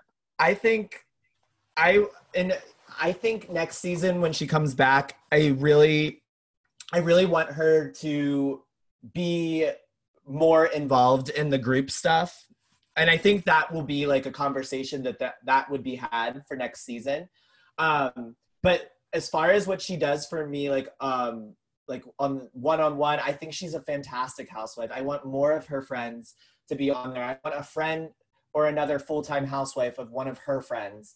I want. Um, I would put Sheree almost in Garcelle's place, and it's not like they're they're interchangeable. I just right. think that Sheree has so much more time on her hands. And for people who don't know, I mean, um, Sheree, uh, one of Garcelle's friends, who's Smith's ex-wife and the mm-hmm. mother of his first son. Mm-hmm. I really want to know, and I the reason I think she probably wouldn't is because she did Hollywood Exes on VH1, but that was mm-hmm. short lived, and we have evolved so much since then. Yeah. I want to know more about her, and I think she'd get mixy, and I would love to see even her and Garcelle be on there if you know mm-hmm. Garcelle wants to do friend of, she doesn't want to film more. I would love mm-hmm. to see both of them on there. It's not like we can't diversity; it'll be fine. Just yeah. two. yes. you know, don't blame. I, you really want two of them? Yes, I do. I want two.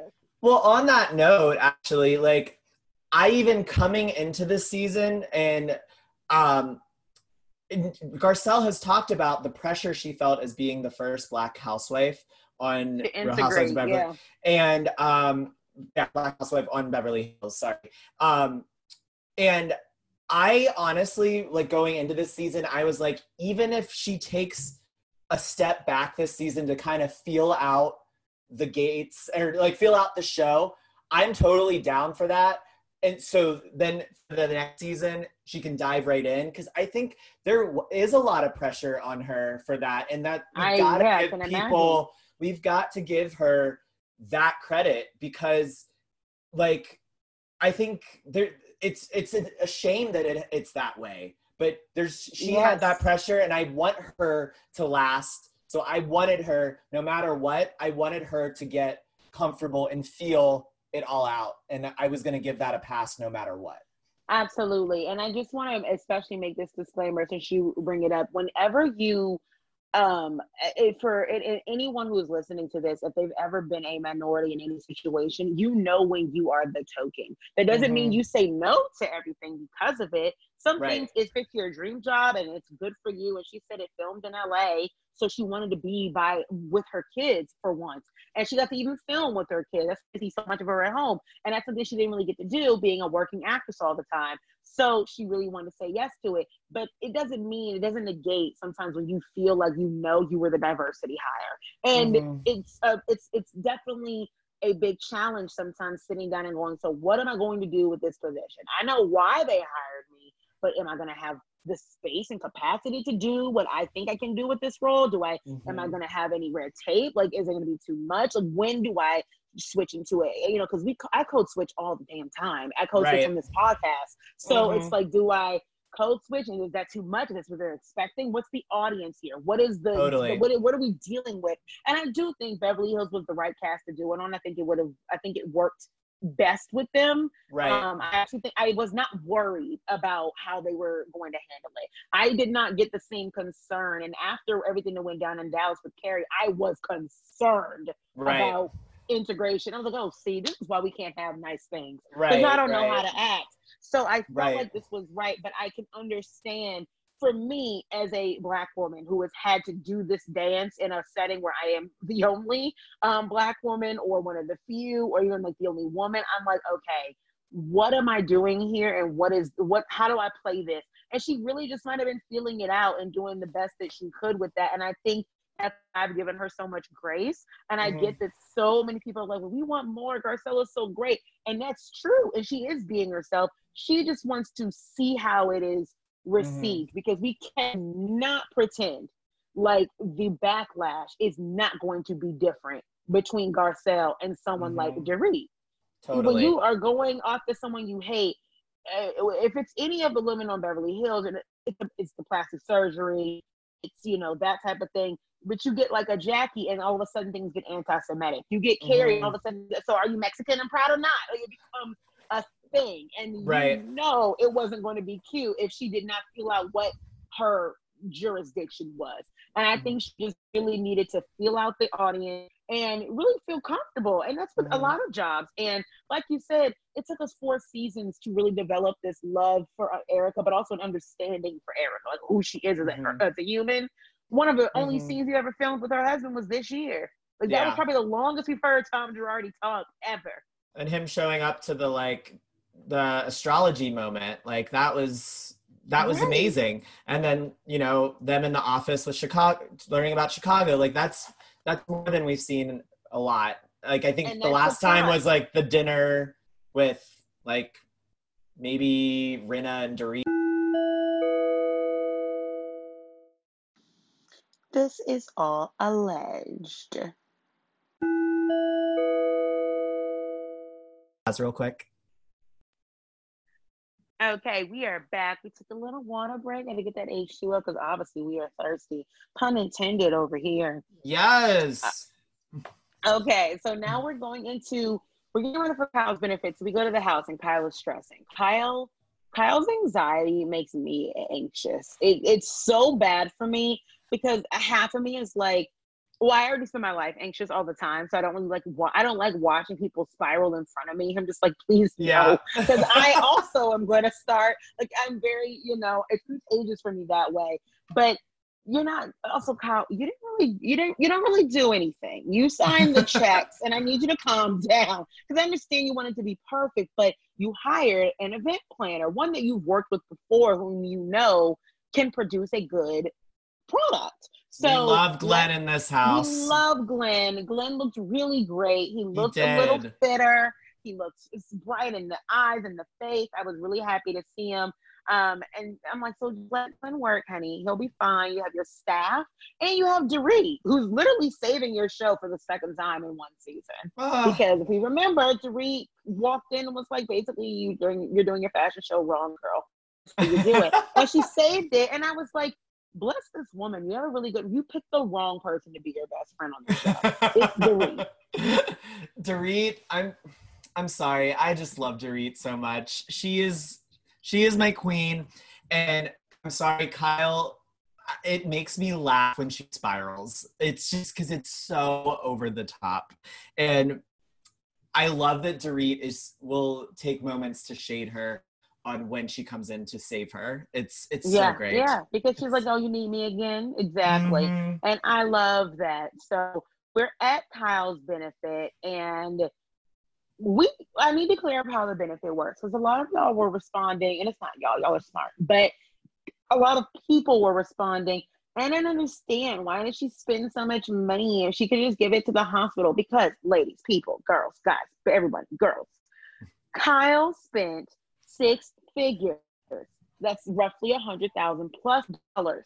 The goal is to make two hundred thousand, meaning no matter what Kyle spent, the hospital all of that. However, she probably wanted a number that at least exceeded how much she spent. So she knew that the hospital, you know, got a really good benefit and it was worth it because she said if it didn't happen, she should have just given them the money. So if it costs, if they make less than how much she spent, so less than her six figures amount, which would probably be less than 200,000, then she would not be, you know, feel like it was a good, it was a good event. Not to mention, yes. it is a tax write off, guys.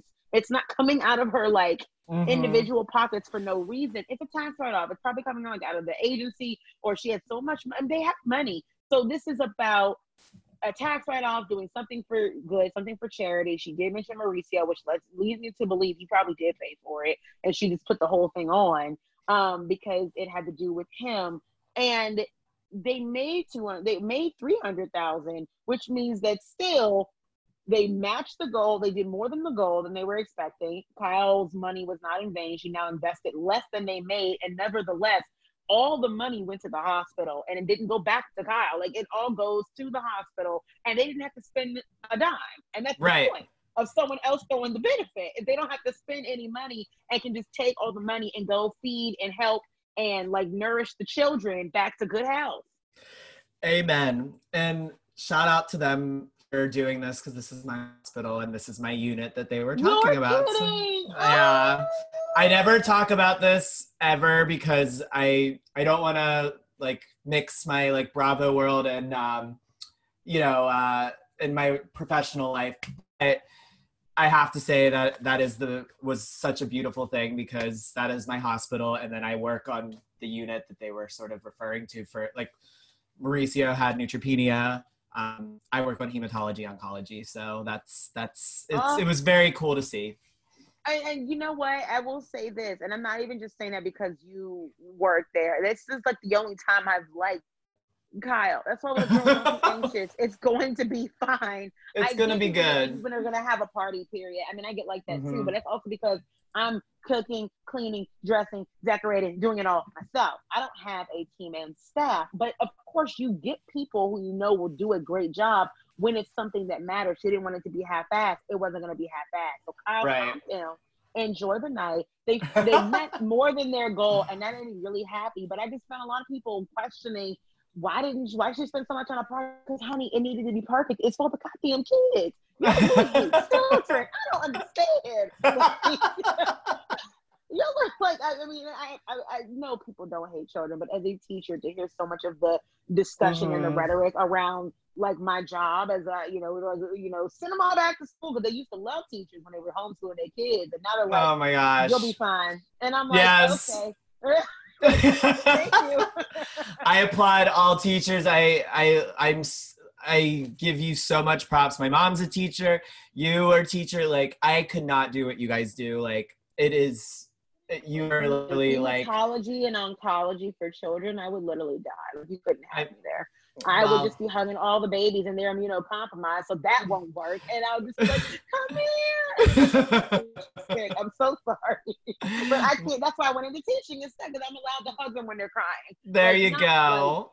It's it's, it's wonky because you can't do it, but then you're like when they're like three to five, you kind of have to, like no matter what. Yeah. Like if they're they hurt themselves and they're crying and they look at you, they will curse you out very quickly if you don't hug them. No, no, Uh huh. phone will switch up quick. So Uh, it will switch real quick. all that to say, we had to spend money on the kids, people. That's just how it works. And in order for them to spend money on the kids, Kyle brings in the big guns. And I have to say, this was a power play for Kyle because I have never seen so many people that we all recognize in one room. It was not just Brandi, it was not just Kim. We had Kris Jenner, we had Kathy Hilton, uh, we had Kim Richards, who I was like, her energy is so fun. I love Kim, even though I worry for her. Love Kim. Kim She is so much fun. everything. I love her so much. She's just We, and I realized it's so funny. I feel like I my taste in housewives is like the quirky, like the quirky ones. Like Kim, I stand Sutton. I think Sutton is just so funny and I she's so fun. I she's really she's fun unintentionally funny and that's what makes it so good. It's really fun that way. I like it when they're a little bit different, a little off the cuff, and they're a little bit more open with me, a little my, you know. yes. I really, and I think it's one of the reasons that I am, uh, you know, relating to Sutton so hard is because in her confessional, she's always saying something with a smile and a giggle, like, "Yeah, I sent everybody that my husband worked with an evil that he cheated on me." Yeah. I'm like, "This is fun. I love this game. exactly. Like I just I also just like think back to the dinner with her and Kyle in like the second episode when she's like, um, what's it called? Yacht rock. And she's Kyle's like, What's yacht rock? She's like, like yacht rock, like music that you play on a yacht. And she's just like, the wheels are turning in her head. Her eyes are like not even looking at Kyle. It's like looking down at the table. It's like she's not understanding why she doesn't know what yacht rock is. And I just like it was just that those little moments that just make me laugh so hard. I absolutely love that. I really, really did. Um, we also had Adrienne Maloof and Paul, and both of their significant others. I thought that was fun. I think Adrienne needs um, to consult Paul on some of her future cosmetic changes. There's, Um, there's been some choices. Yeah, some choices. And, and yeah, some of that, I'm like, oh, yeah, that was a choice. Okay. Yeah. Um, we had Brandi, we had Camille, we had Eileen, we had Kimber. I love Kimber because she's always there when Camilla's getting to some shit with somebody. It really makes me laugh how much like Mhm. Camille lets us know that Kimber is around. If people would remember, there was an event back in question last season that Uh-huh. Camille went to, I think Lisa Vanderpump's opening of like her cocktail garden in Las Vegas. And she mentioned on Twitter, I was with my friend Kimber, and I was like, "So Kimber gets around to all the fun stuff, huh? She's just Kimber's the new Dee. everything go down." Yes, and I wonder what happened to Dee Dee. I always Oh, I can tell you. Camille's old friends. I'm listening. Dee is, I believe, living in Seattle. She's a makeup artist now, and her and Camille are no longer friends. That is tragic. I know that Camille and Allison DuBois are also no longer friends. She told Andy that she won't talk Yeah, to her, yeah. and I'm like, I mean, I can understand why. You really made her look whack, and, and What's in a funny though, love. I know we live for it. What's it. so funny is like, I think you could remember. I remember seeing Camille trying to calm Allison down a little bit. So Allison did it all on her own. It was just those damn Oh, cocktails. grown woman, and they're all grown women, and I'm like, ah, please. Uh, I don't even, and we'll get to blaming it on the liquor in New York in Mhm. one second, but I am always curious to see what Kimber would have to say. I just want to know. Um, we get Rinna and Camille interacting, and Camille seems like she wants to be in good spirits and try. She's very good at that Beverly Hills hello, uh, where she's like, "We're not going to talk about this here, but we're gonna." Rinna, in an effort to be like, "I'm super real. I keep it real." Okay, she's like, "Camille, good to see you. You're an asshole on Twitter," and then she said that about four times. And I, don't it. understand why after four times anyone would probably want to bite back. You know, I'm just gonna say it four. You got you got one time to call me an asshole that I'm not at. Once we get to two, I'm gonna I'm gonna say some things back. I'm gonna make some choices. We're gonna make choices together. That was so funny. Like Camille could not catch a break that night, and I mean, I, I fully bless her. understand why. But good for her for riding it out. See, Denise, take a note from Camille. She rode that shit out. Yeah, she did. I mean, She literally just got destroyed by Teddi, Rinna, like won't talk to Dorit, like or Dorit won't talk. Like she she stuck around. I Yeah, applaud Camille that. Has, um, showed a up to work. I've never seen. She showed has up to work. She did. She Mhm. has a backbone un- unlike anything I've ever seen on Beverly Hills. I think her backbone. It, it, that's one of the things I think. I one of the reasons I don't dislike her, though. I think you know some of the things she says are very problematic and questionable. I don't Totally. dislike her because I can. It's hard not to respect her. I mean, the woman literally watched her husband put her on a show just to cheat on her and divorce her. And I think she handled it better than a lot and still was very human about it. But her backbone is insane.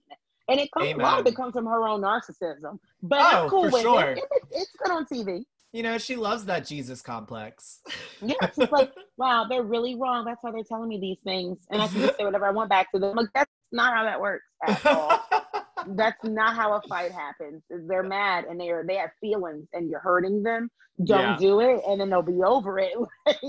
Totally. I you oh, know, I do love Camille in a I hate some of her problematic thoughts, but um if I can erase those in a sense, I think she she really does add like to that group of women. yes, and I know your thoughts on this person and this, but I need to say it for my people because I just I have to I have to keep it real, like Brenna. Mhm. Um, Dorit really wants us to believe she got money. She really does. Spending seventeen thousand dollars on things, and I am like, girl, I've seen the documents of who owns your home. I've seen them. So I and I had to pull a lot of strings to see those. doc- Oh, I pulled. Oh, I called everybody. I Not the new home. Oh, the new home, honey. I no. found some things. So uh yeah, it's very convoluted, but she is working real hard um to let us know. And I was very shocked because I just was like, I didn't know you were probably rent the runway's top customer, and that's fine. Because I'm about to be too. I'm working hard to be a rent the runway customer. So this is not a judgment on that. I just love it. I'm like, oh, $17,000. Does the judge know? I just wanted to know if the judge knew. Well, he probably saw it now you know. But you know, it's all settled. Totally. She can talk about it, so it's fine. It's all Oh settled. my she said, so I believe her. But um, she wants us to feel like Steven and know that she's rich. That's all. That's what's happening. She She does. wants that for us. And you know what? I feel like It's I for the kids. I, I feel I'm like she's richer than we all think. And I, that's I all I'm going to say on that. I feel like I want that for her because maybe, just maybe, she'll just, I mean, she's in no way a Lisa Vanderpump. She wants us to remember that. She's just simply designing an all of our, oops, I mean, a Buca de Beppo. Um, just the one, which apparently we're going to see because they have um, apparently filmed Teddi's baby shower at They sure de did. Beppo. I Of literally was. I was so confused whenever those pictures were like leaking.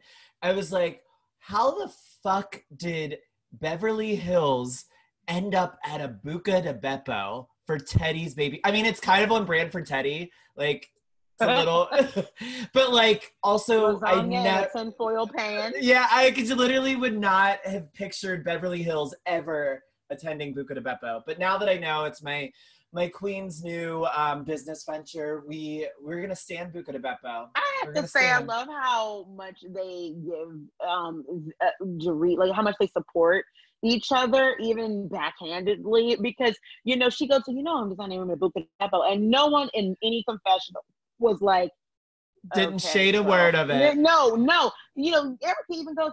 You know, I love their chicken parm. As rich as this girl is, I'm like, oh, she really wants us to believe she's a regular girl who drinks Corona and occasionally has the chicken parm from Buca de Beppo. And I'm like, that's that's some friendship. I really appreciate that. I actually drove past my very first Buca de Beppo I've ever seen in my life, like two weeks ago in DC, and I've lived here my whole goddamn life. And I was like, That- where did the de Beppo game come from? Oh my god! I Where bet you you it's the one. Is it the one on Connecticut and like in Dupont?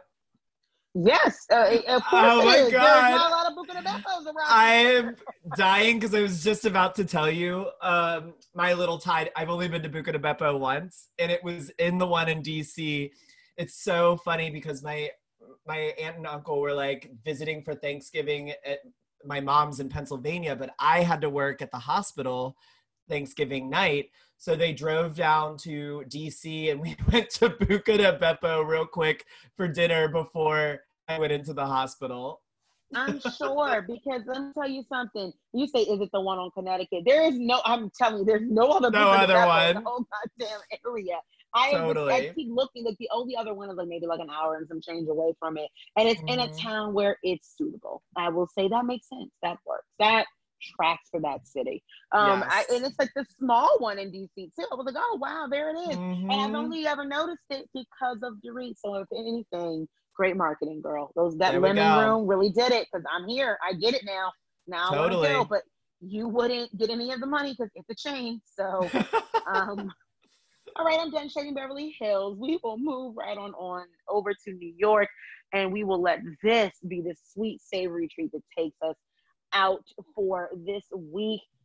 RHONY, did we enjoy? I always enjoy my RHONY. I always live for it. They're my comedy queens. I I know everyone is reading them to filth this season, saying like there's no direction, there's no like real storyline, it's just a mess. But you know what? This is the only when it, this is the only franchise that I let get away with that. They are the Right. only ones that are allowed to do that, and I will still stand because they're funny. They're oddly relatable in some ways. Like it's just like I don't know. I I I I live for it. But it is that no, weird I get it. yeah, I get it. Like, I mean, I just there is that weird like feeling of like, are we enabling a problem? But at the same time, like, Oh, I we can't. are. I We're- know, We're but I can't. people. I can't stand not watching and laughing and encouraging. I could not agree more. I am very upset with myself sometimes about what I'm allowing to go down there because RHONY has given me so many problems. There, what for what we criticize Dallas doing one time, RHONY has done in parts a million times, and that is being insanely insensitive, very Mhm. problematic, very politically incorrect. And I'm over here just like, you know, Luann's never looked better. That's a really good haircut on her. I love that. you know what? That woman is aging so so well. We give Ramona so much props. I was just about should, to say that. Which we we, talk should. about Ramona, which is great, but I hate to say it, she just looks good for 70 to me. I'm sorry. Yeah. I get it. People love her. To me, she just looks good for 70, and I think that's great. I think she looks great for being 60 something or whatever. She looks great for her age, but to me, Yeah. she does not look ageless. Uh, she- The idea that she still thinks that she looks like the sister to her 26 year old daughter, I promise you, Mhm. they're saying that to be nice. You look great for your age. She looks But to me- fantastic for her age. Luann is something she made a deal with some devil. A hundred percent. And I will make that same deal if she could like fill me in. The skin cells are tight, the wrinkles Mhm. are at minimum, the hair is perfectly glossy She's filled and but not she's filled but not too filled. Like right. And to be honest, it. even we're seeing Sonja's confessionals from home. She's finally back from that, you know, retreat that she's been drying out in. You know, she came back after for quarantine. And Mhm. even Sonja's face, her face looks as settled. We've been seeing her go through the facelift, basically Mhm. recovery on the show. I even think she looks great right now. Like her at home. Wait, facelift? Amazing. Well, face reconstruction surgery. There were some things that went on oh, before do you think? before before filming started Absolutely. she Oh, I think she just gained weight. I think she just Really? gained weight. Oh yeah, I could have swore she said that you know she was it, it was recovering. That's why she was filming and her face settled over time. Oh, It was very much so Well, then let me say allegedly, honey. I'm going to put them chimes back in. But yes, allegedly. Put that But allegedly put it in there. But it was. It, it, I remember people saying it was just like the Vicki Gunvalson that year, where the face look just had, or the face work hadn't been done yet. It hadn't dried out yet. Oh, And so I'm curious if it was she'll. done. I think uh, the reason why, uh, like, I believe you. I the one th- reason why I'm like curious though is because she did recently talk about like her weight gain and all of that, and I think I thought she was attributing her face difference to literally like she gained weight, and we're gonna learn more about where that stemmed from.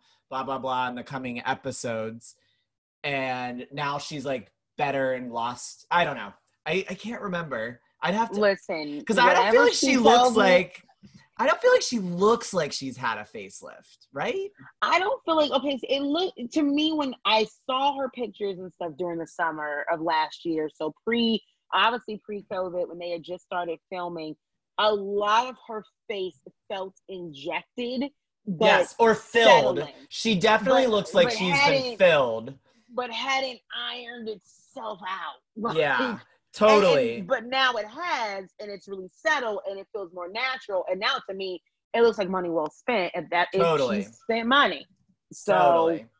Yeah, so I'm all cool with that. So that's fine. I mean, she looks at Sonja to me. But then Mhm. I've also heard her say many times that she gained weight because she was drinking and stuff and all these things. And then I'm I think like, okay. antidepressants as well. I think made a bit But these, problem. but see, these this concoction is not new for Sonja pre and post filming. I think that's where people got the idea that it might have been a little something more. which something you know, different. whatever Sonja, whatever Sonja tells me, I'll believe. I don't, I don't care. I love Sonja, so whatever she wants to tell me, I'll just go with it. Whatever she wants to believe, I will let her wink to me all day. So whatever you Love want me to know, Sonja, I'm cool with it. Um, and- and you're right. It's only for New York that I let get away with this kind of stuff. So totally. It's it's it- just it's them. we have to. We like it's because of that's their brand. They're all over the place. It doesn't make sense sometimes, and that's we're gonna get let them get away with it. Absolutely not. It does not make sense that Ramona is like ushering in the delivery guy and making him give her compliments and love her so much. And I'm like, this man, Ben, the delivery guy, just wanted to get on with his day. He was like, Can you please just adjust the tip on Postmate so I can get to the next order? Because she's like, Come on in. And I, I dropped the almond croissant this morning. I'm so messy, so clumsy. You know, I may look young, and don't I look young? I, I, I know I'm gorgeous, but you know, I'm still really messy. and he's like, so on the counter oh, foyer. Where do I put so the good. salad? Like, It was Like- almost like um, when Lou was flirting with the tennis guy and was like, "Well, maybe you'll meet your your uh, a woman today," and he was like, "I don't think so." yikes! like, I Oh, don't think so. so. She was like, That's "Oh, you just so shut me down." Yeah, real easy too. Um, Yeah. Aside from that, really all there is to talk about with this episode is that everyone is drunk from start to finish. Mhm. and it felt like the Hamptons, but a little bit more uniformed. And I think this level was good for me. I like this right here. It Mhm. felt good. The fighting was getting worse. Compliments were involved. I mean, insults were involved. Dorinda is drunkenly critiquing Luann for being a drunk, but with a mugshot. And that is the important differentiation that Dorinda wants us to remember. It is not just that Lou is a drunk, because so is she. It's the mugshot. Do you think that's her go-to because it's the only thing that they can't like throw back on Dorinda that she's also a drunk? Totally. She knows that that's a trigger. And that was, I was actually shocked that she went there. This, I, I know I shouldn't be, but I was a little Yeah. shocked because feeling called for. she knew, she knows what, um, she knows what happened the last time. They didn't speak for a long time. And I'm pretty surprised that Lou has like let this slide, um, which is Yeah. great. I mean, I'm, gl- I, I'm glad that she did but um it's it was shocking to me i'm not gonna lie i it was shocking to me too, and it felt like it just kept getting worse. Gwen goes upstairs and packing. She's packing and crying and crying and packing, and she decides, "I cannot stay here in this house. I can't stay in this house." And so Uh-huh. she's leaving the house, and Dorinda is still slurring, and she's over there. Yeah, Jovani, feeling Jovani. I'm like, you're singing her song. That's not gonna upset her. I promise. Oh That's my not a God. bad thing. And, she's like, yeah, mhm, you're welcome. I gave you Jovani. You still haven't thanked me. Yeah, go out of here with your Jovani and get out. And she's like, Dorinda, what is wrong with you? And she goes, what's wrong with you? And I'm Jovani. And I'm like, how are we still having this fight? I Are- don't understand. Is it just me or uh, like i feel like um this is might be the first like physical altercation we've got although it was very minor physical altercation with dorinda and lou like pushing out the door and on RHONY sorry Yeah. Oh, yeah. Definitely on RHONY. Um, that's what i mean And it's also players that I wasn't expecting, to be honest. exactly i was I thought it was, was going to be my girl. I thought it was going to be Leah first that was going to hit somebody or something. right Or I was- Sonja drunkenly by mistake. Yeah, no, totally. I was I thought about that because I was like, I don't the only thing I remember slightly physical is like when Ramona threw a drink at Kristen's lip, but that wasn't like pushing or like, you know, there was no like they just really have never really touched each other in any sort of way before. Right. That felt weird for me. And I was like, oh, I don't, I think we're going far, but also, okay. Y'all never want to. Y'all never want to give any Dorinda any boundaries, and you never want to cut her off. And sometimes it's like, as much as it sometimes can be fun, I wonder with some of them, it's such a catch twenty two because you have women who clearly have substance problems, and Mhm. it's only reason where we're talking about it is because it's playing out so heavily on the show. Whereas most of these franchises, there's something going on for a lot of them. I mean, people have criticized Summer House many times of being Mhm. locked in that bathroom for a little too long. They've accused the Vanderpump Rules being about something else. And so Oh, a lot of it, I understand you can't clean up every everything because also it makes for good content and there's just a world that people that people are involved in that we regular lay people on the couch watching this or not in these type of circles because we wouldn't usually have a reason to be otherwise we might be on the show. We don't know about it. So i get it but at the same time it's like they dorinda clearly has something going on. I'm surprised she's not considered a liability yet. Yes. it doesn't seem right that she's not a liability yet. Yes, I think I have a feeling I'm not sure where it's going to go next season. I feel like we're going to unfortunately fortunately and unfortunately going to get a cast shakeup next season. And I don't know what that means for Lou, Ramona and Dorinda. And I feel like I don't think Dorinda would go, but I feel like she could benefit from like taking some time to like regroup for a season and then Yeah. come back. dry 'Cause I- out okay. dry out. Yeah, it's just something because it just sort of feels like right now she's really going through something and it can get a little dark.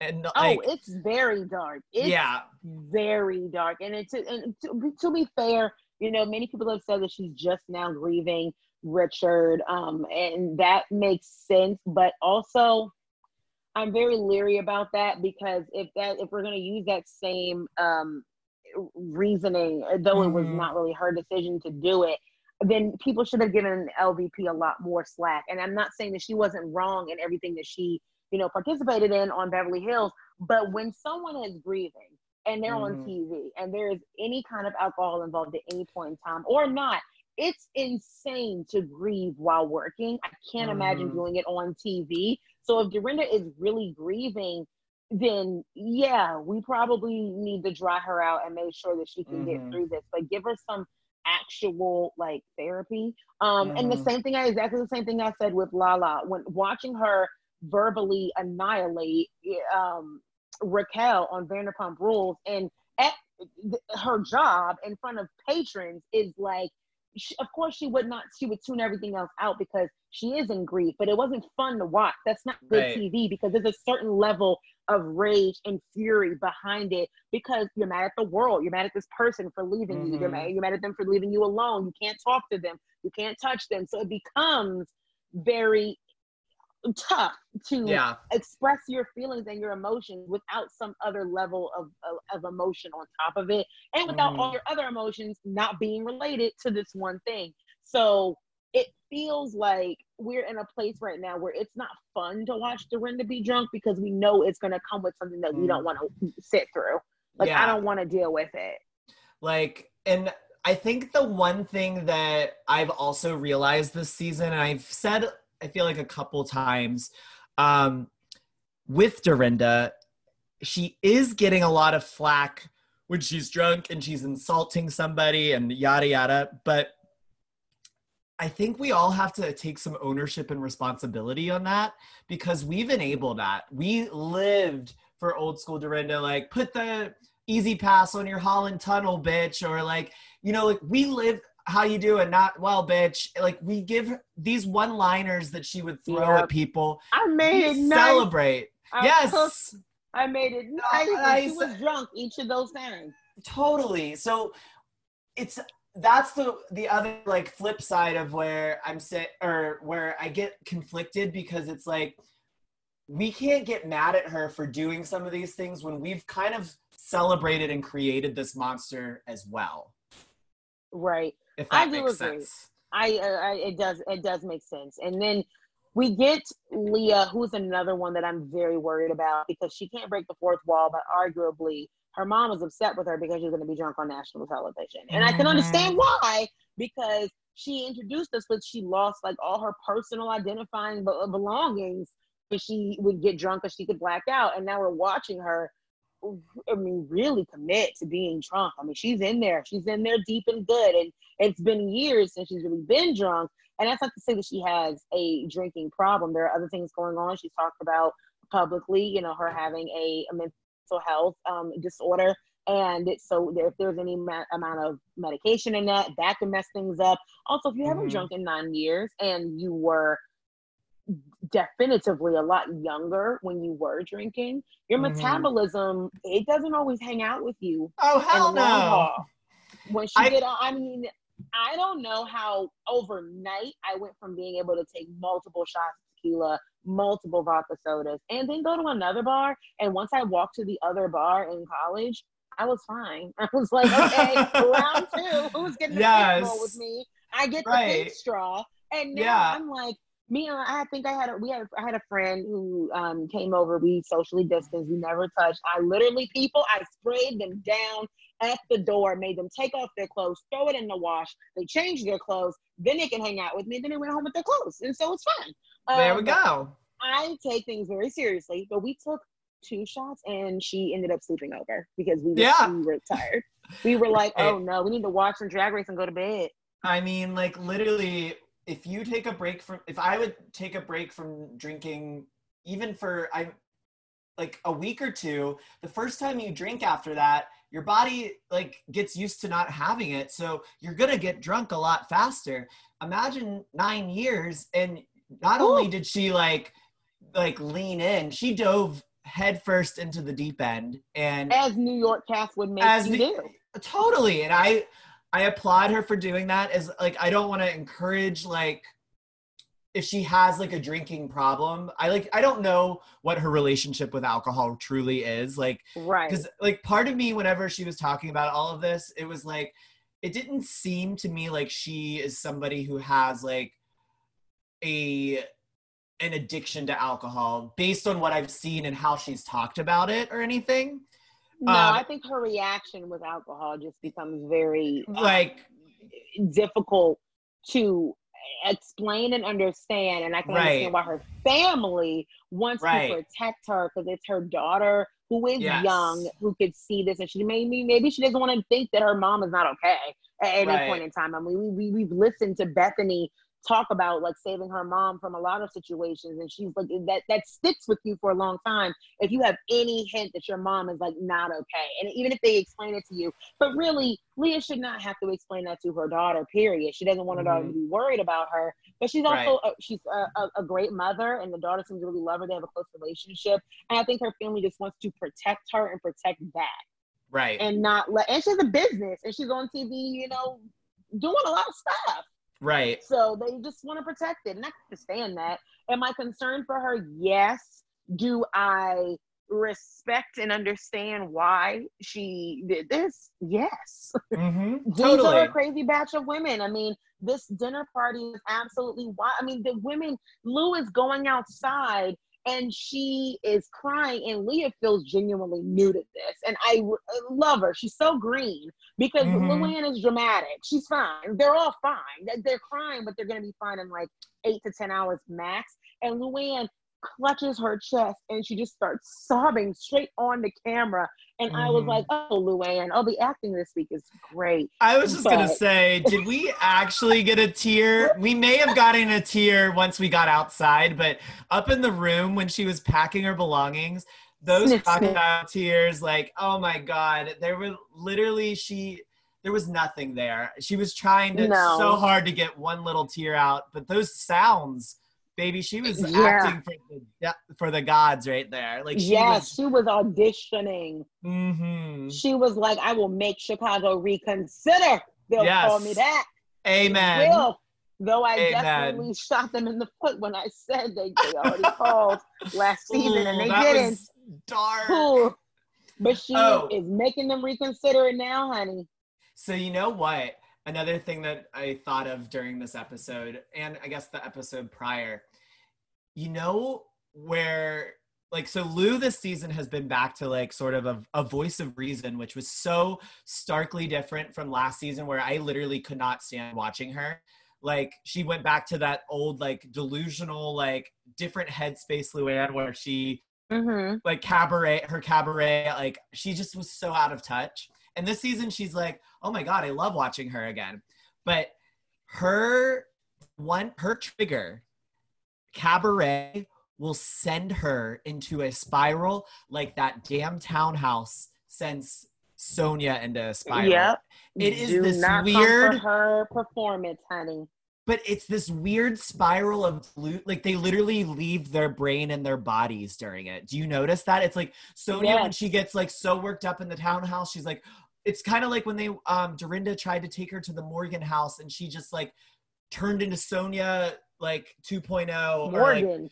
or like Sonja Morgan, yeah, she turned it versus like Sonja Rita, and she went into this weird delusional space, and it, I when I watched that happen this week with Luann and the cabaret, I was like, oh my god, these two are the same, but their triggers are just like different. It's like computer. It's almost like a computer. You just if you hit that button, all of a sudden they switch to this like Mhm. weird, weird alter ego. And it's so interesting to see. It really is. She didn't do cabaret. She did cabaret. Yes. like, oh my god, okay, girl. girl. Oh. Semantics. If I've never had an argument to say the word semantics before, it's this one. Because Totally. it's literally down to mere words. And this is basically this is what Carole used to say about Bethenny. If you're arguing semantics, it's because you don't have a point. So you're you're coming after the nitpicky details. And she's Mhm. like, Sonja, uh, she did cabaret. It's not the same thing. Okay, but she did a show. She was in it. She starred in it, and she sold tickets, and people came. So she is arguably a performer, and you she's done it with you before for free. That was the one time favor. Mm-hmm. You're now asking her to do it again. You can understand that she may want to have a little contract. To me, it sounds like at least for the night of the show, she just takes Mhm. a little bit of the door money. It's not a big deal. Like for the night that she's in, if she's not on tour with you, then it's fine. But for the night that maybe someone can't come and do the piano or they're back on their performance, have Sonja come. She takes Yeah. a little small percentage, and then it's boom, it's done. It's one time, and- you have a great show. And people will make up for it because they want to see both of you instead of just one. Yes. It happens all the time. I mean, I love the one house, but if you tell me two are there, I'm lit. Mm-hmm. I amen. I I think Lou is really I she's really she's really delusional in the fact that I think she doesn't think that Sonja's star power is like strong enough to deserve a paycheck.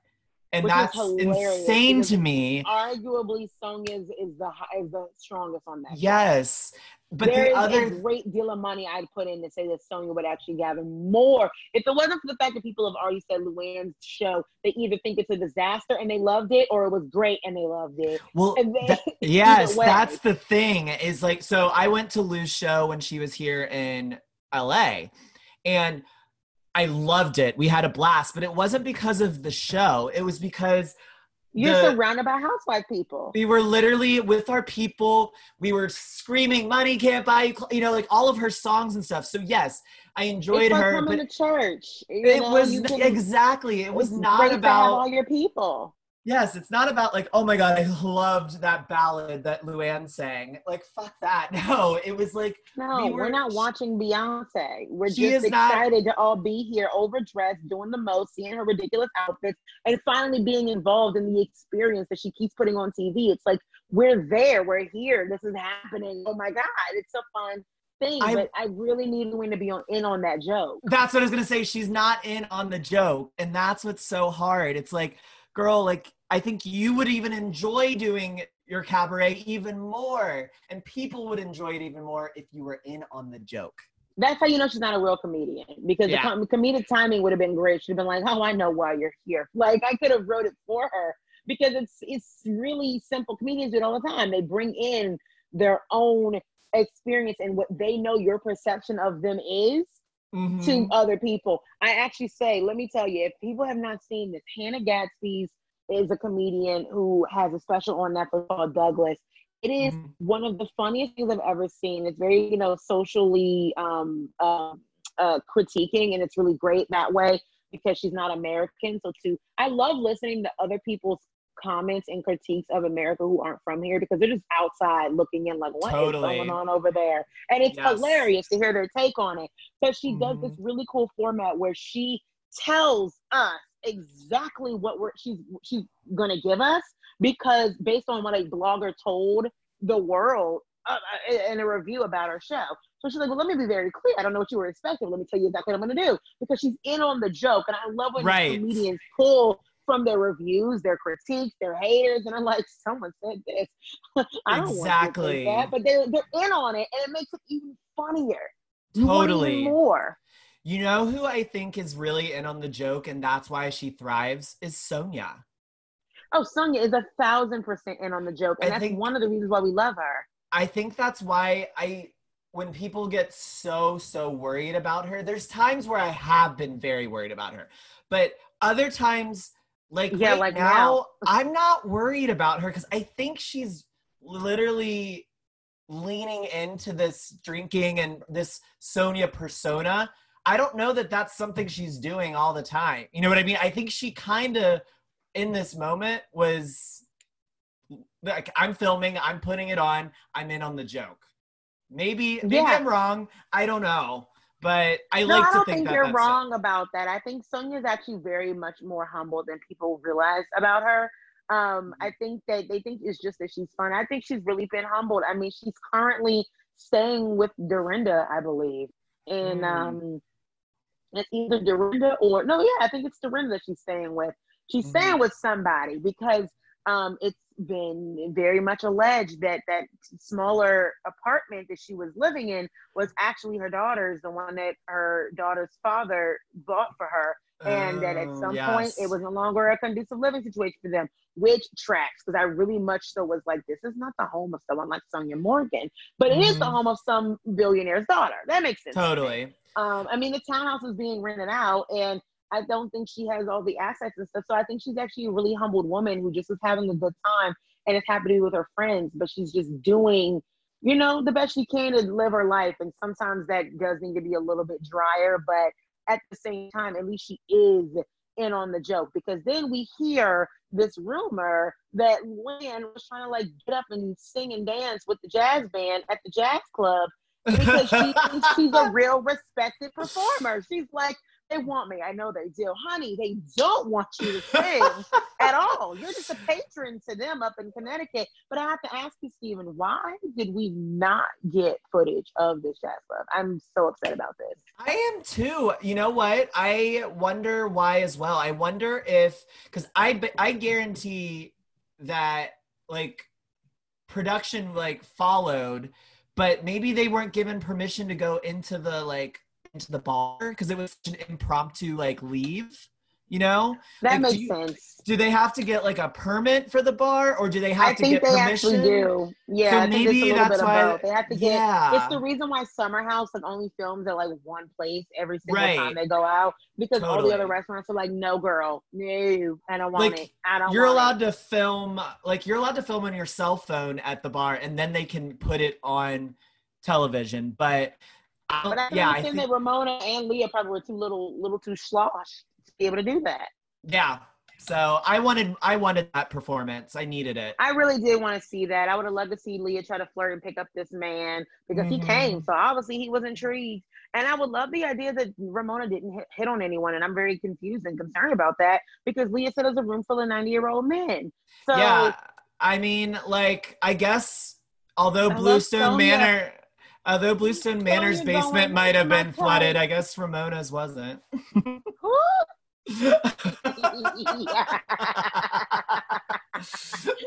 no, you did not. Oh. oh, no. And then Sonja goes, 90 year old man, I should have been there. exactly. And I just love her. She's Yes. so in on the joke because the pictures have gone around of her and her ex-husband, and they were people have been shocked of like when her daughter was like five, and they're like, you know, Sonja is looking gorgeous, and they're like, oh, so he was old, old when He was old, old. Yes, He wasn't old. He was old, old.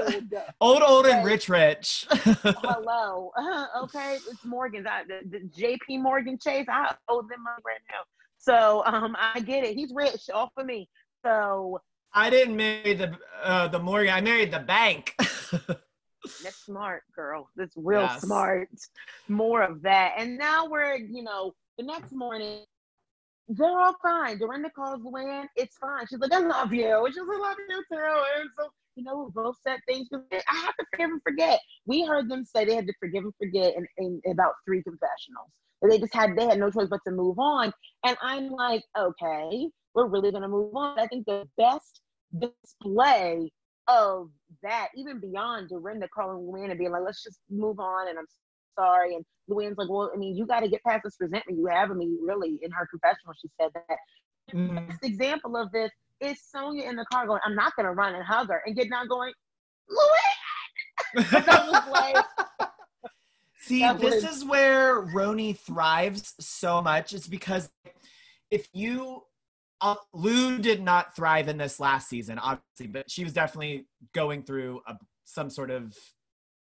She was going through it last season, but this is Mhm. this is why we stand these women so much is because you can be screaming you're a slut you're a whore you, you're this you're that you can't sing and then the next morning they're showing up to brunch let's pour another mimosa let's move it on and we don't I love it. We need that we need that We really do because it's going to help in next week after we get through this dinner party that they were all shopping for. I love that the caterer sent y'all to go do the shopping. I mean, I guess because he's throwing your party for free and he didn't have to. And Mhm. Sonja's like, I want everyone to know I also have fabulous friends. I know Colin Cowie too. Not in like a, oh, I know him too type of way of like there's a scene of a scene in the next season of Atonement where the ladies are fighting about how close they are in relative to the Obamas. yes And yes I die because I'm just like, girl, none of you are. I not to mention, so what? I mean, they did live there, so you have about as as I did. Like I saw um Sasha play in a basketball game once, and that all the Yes. Secret service were in Hawaiian shirts because I was at my best friend's basketball game, and I was like, oh wow, that's an Obama. That's Yeah. about we have the same. You, me, My- and Sharice are on the same page. my friends teach um, Michelle Obama's uh, solid core and soul cycle classes. We're we're we're like all a degree of separation. Hello. like I mean, if it's a small, even though it's literally three basically states in a way, it's Mhm. three states, but it's Yeah. still a very small. And they're not they didn't sit in the house the whole time they were in the office for eight years and they don't sit in the house now so Yeah. i just love that scene of them being like well, you know my daughter goes to school with the girls oh yeah well mine you know she plays in the same club basketball with the girls and i'm like yeah. Girl okay and it made me feel like that again when Sonja's like i know colin Cowie. we have the same friend did you see it but not in like a Yes. pretentious way she's just like a dorinda is praising this guy and sonja's just like oh colin colin's coming i love colin and it's so Yes. cute i love Sonja's energy sometimes I do too. I do too. Actually, and on that same note of the girl that does um, Michelle's Soul Cycle, she during COVID, um, you know how Ramona and Avery were doing lives of them exercising with trainers on oh don't i Uh, know it she Sunny did um a, a workout with Ramona and Avery on Instagram Live, and I was dying. I was living for it. good for this woman you I go, girl. know. I was like, "Go, Sunny! You were killing it." Shout out to Sunny. We are proud of you. I mean, I may not like Ramona, but that's good for your for your coins, girl. So I'm happy. for you. Absolutely, absolutely. DC is not cheap. That's why I'm moving out of here. So Mhm. Where you Um, moving? Coming to me? I'm going to no. That is a, a lateral move, Stephen. I know, but come on. That is not going to help me. You know, That you- not going to help my wallet. You can. I mean, you could. We come stay in the second bedroom with us. I am going Be a roommate. to- Be know. roommate. That would be fun. They better give us a camera. Bravo. They Oh. for content. We can make that work. People's Couch oh. 2.0. I've been saying put me on it. Bring it back and I put me on it. It might really Amen. launch something. Destiny went from people's couch to Shahs of Sunset, so it could happen.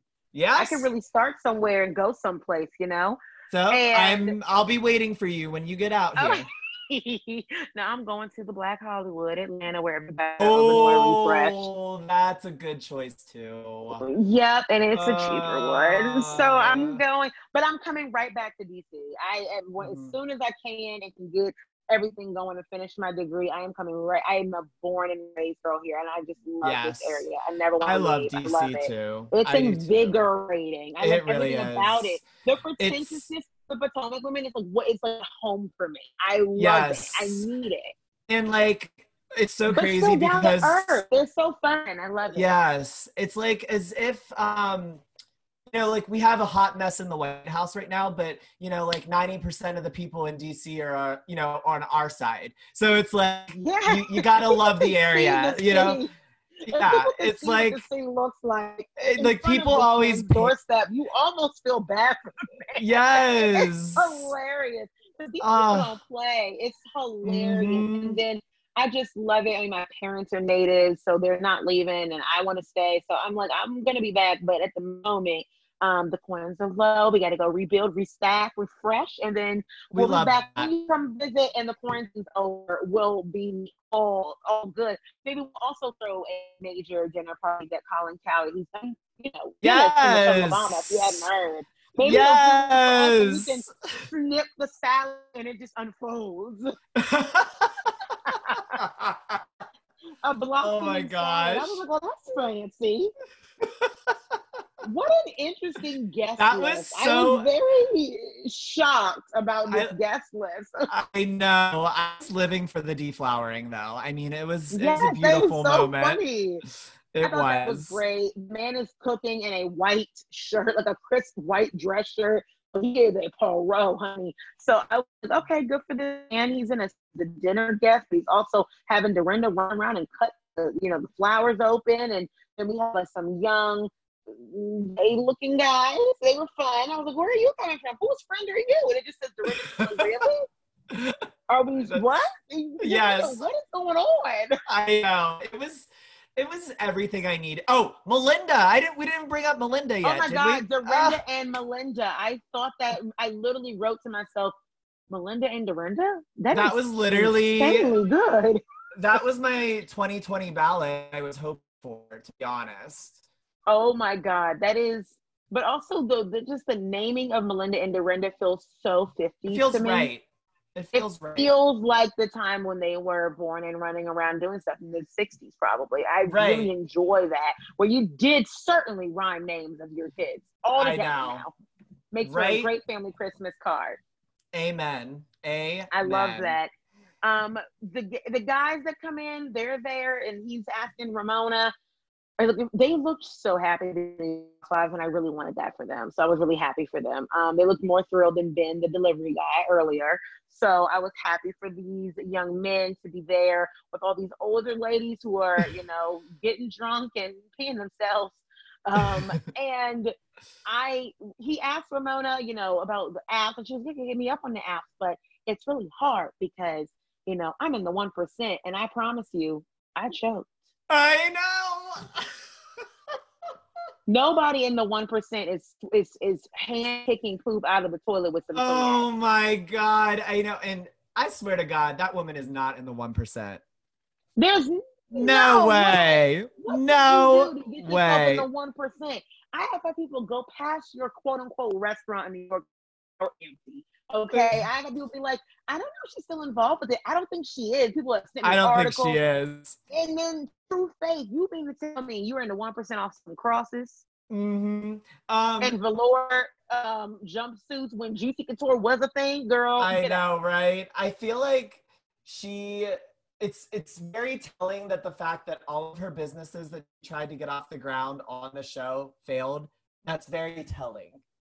Yeah, it's sad. And Bethenny's did not, and they hate her for it. They really did. Yes. And Bethenny's the complete opposite. Like, I'm on I honestly she's the best rags to riches story I've ever seen. We watched It's this so girl try to peddle these cupcakes to people in a grocery store, and they literally scoffed at her and flipped her off camera. And now she is this maven who has her own show. It's amazing. yes, I I think that Poor they're like these women they're gonna like i want ramona's to revive her pinot grigio. I know she never will because it's gonna fail but i i, I want to see another business of hers. I just have to. I have to. And i think the ramona pinot grigio was gone too soon. Uh, yeah, I think she could have tried to really make that work if she wanted to. Um, I am curious to know if it's one of those LLC fraud things that a lot of housewives have been accused of doing. Um, and that's why I didn't go off. But she has some more prototypes. The other girls who have been alleged to do this little dance where they get credit lines from the bank by starting their own business, so they basically could have credit lines to support their lives. because- oh that's Uh-huh. an interesting aspect Oh, allegedly, that's why we never got the one prototype of that toaster oven. Of, of what sorry fair, of the toaster oven. oh And to be oh. fair, I love Sonja, but that's a stinks. I okay. It's a Hear lot to out. keep up that home. I mean, Hear- it really was a lot to keep up that townhouse, and it was falling apart. Totally. Okay, like hear me out. I think I would actually buy a Sonja toaster oven.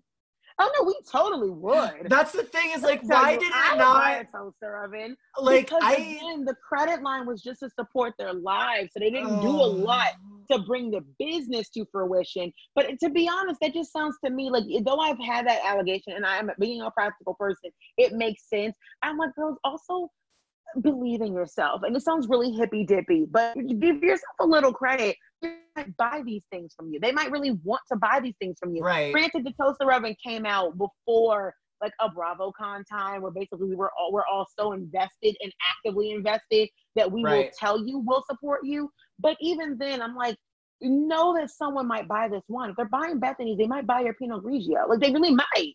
Like Right. just give it a try. Don't just sell yourself short.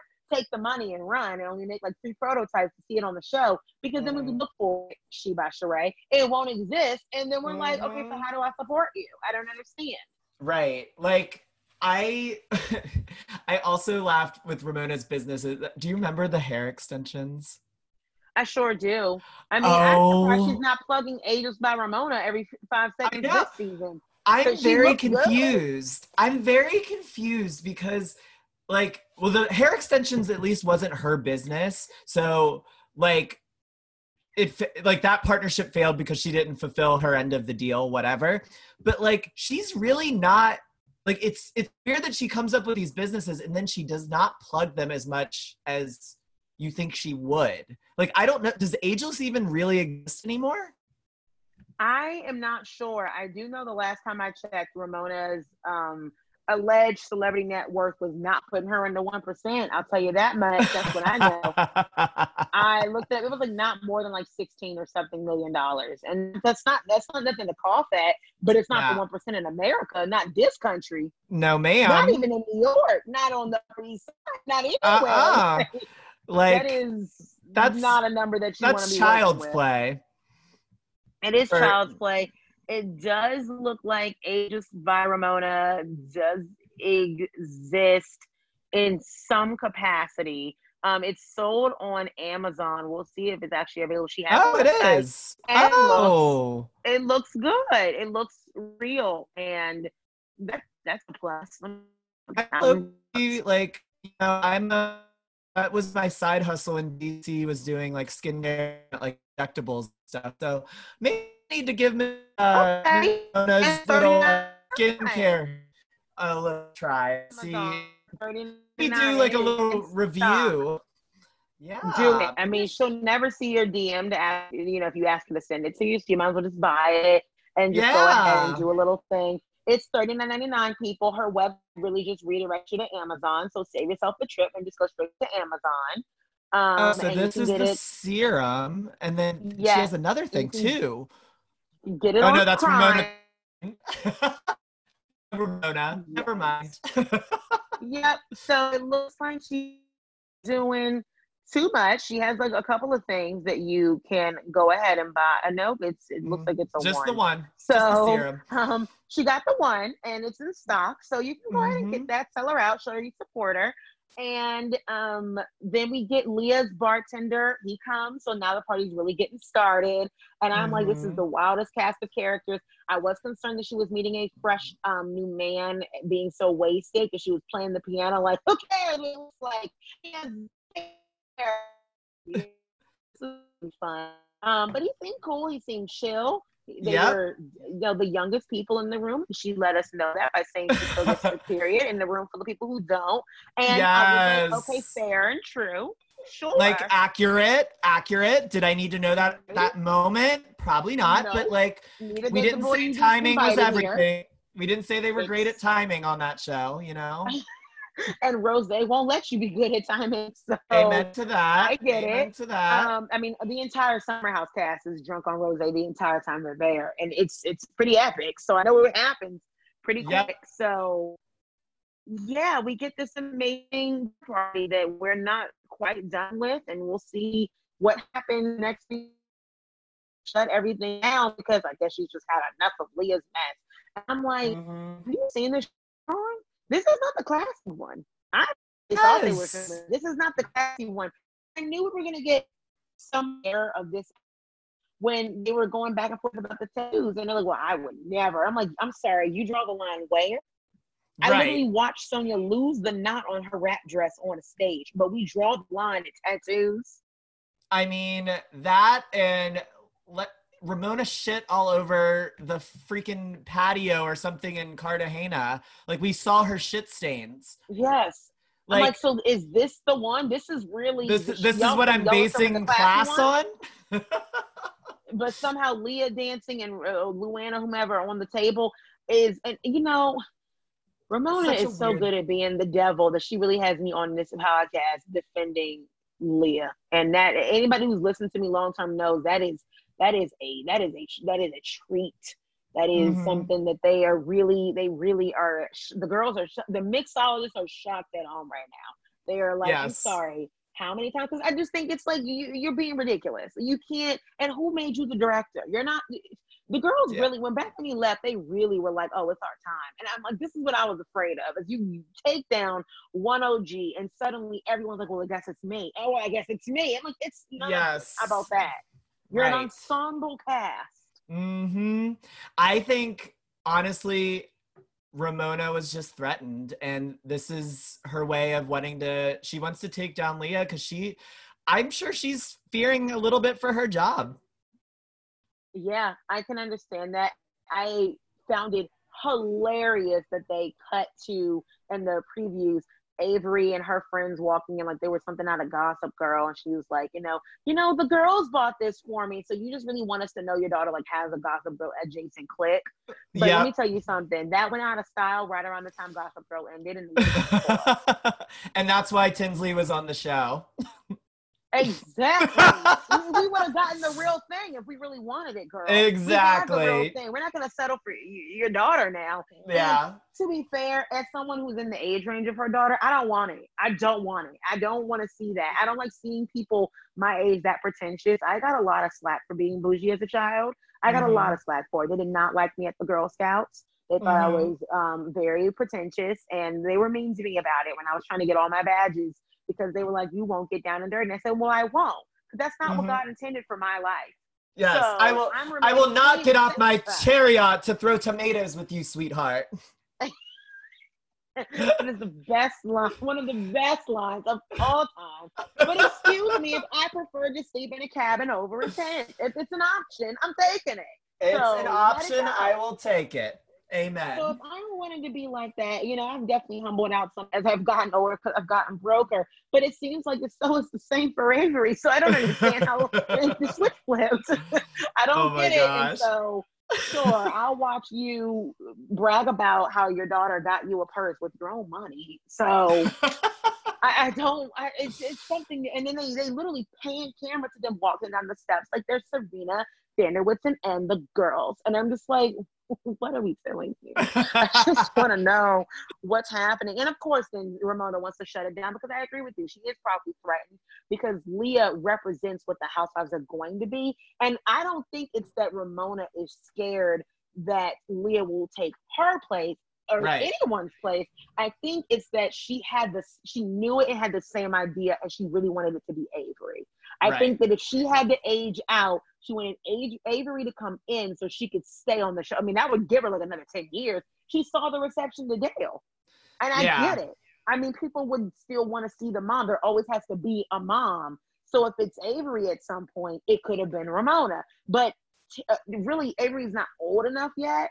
And Mhm. Leah it does represent the future. She and Tinsley, people wanted to see in a lot of ways. And We want to see new stories, and that's possible when they have new possibilities for them, which is having new babies and getting new men and you know getting married or getting divorced. Like those are things we can actually see and watch because they're of a younger age. And doesn't mean we don't want Ramona, but it's her own insecurity that's getting in the way right now. Amen. Amen to that. Thank I you, co-sign but- all of it. I love when people in church service with me by telling me that I am right because that's Oh. pretty much the attitude that I give myself on the show that I just always am. I agree. I mean, I like I don't make joke. I don't really make mistakes to be honest. Like I if I'm not right, I probably still was right.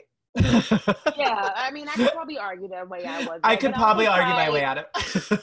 I try really hard to only say things that I feel really confident about, and that's Totally. really why I'm. I type things while I'm talking, looking things up, trying to find stuff. The only thing I feel still certain about, and know people are going to probably hear this and be like, Sonja said she didn't have plastic surgery. I know what I know, and I know I used to Mm. watch her stories when they were first started filming, and I remember looking at that face and going, "Oh, choices have been made and purchases." Mm. have been done, and I they wa- have not yet. Pre- they're not prepared for filming, but Mhm. she looks great now. And She looks get fantastic. I mean, we've Mhm. seen Hello. Rinna is like known for having her lips like overdone and then taking them out and then overdone and taking them out. yeah.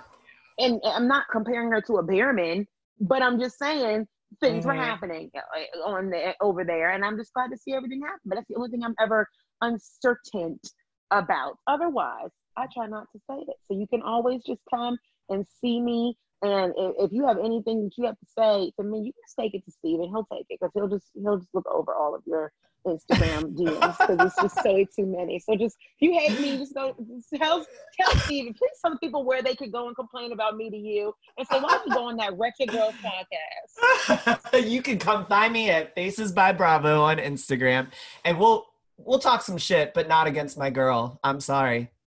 Yay! So, of course, please, guys, go do that if you're not already, which is ridiculous.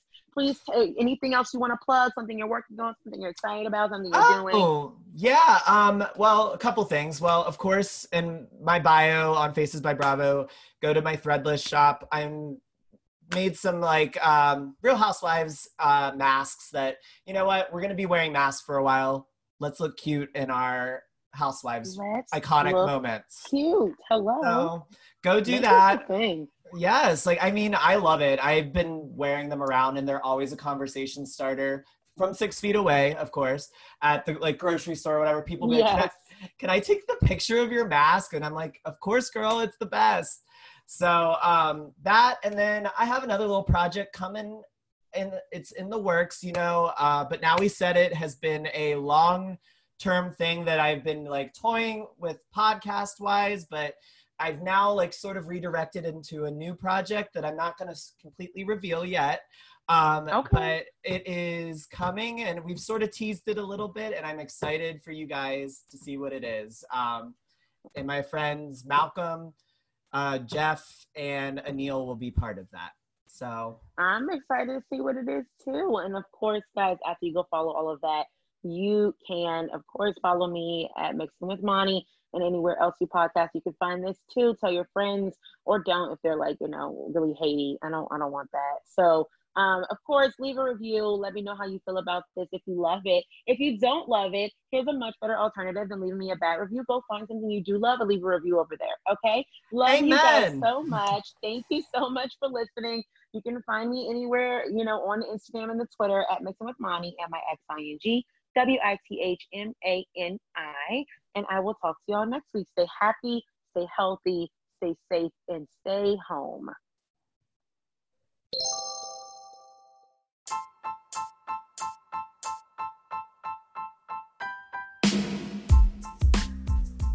For more about me, Bravo, Housewives, pop culture, and so much more, follow me on Instagram at Mixing with Mani, M I X I N G W I T H M A N I, so you can keep up with me. And don't forget to also leave a quick review on Apple Podcasts if that's where you're listening, and rate me and maybe give me five stars. Thanks so much. Bye.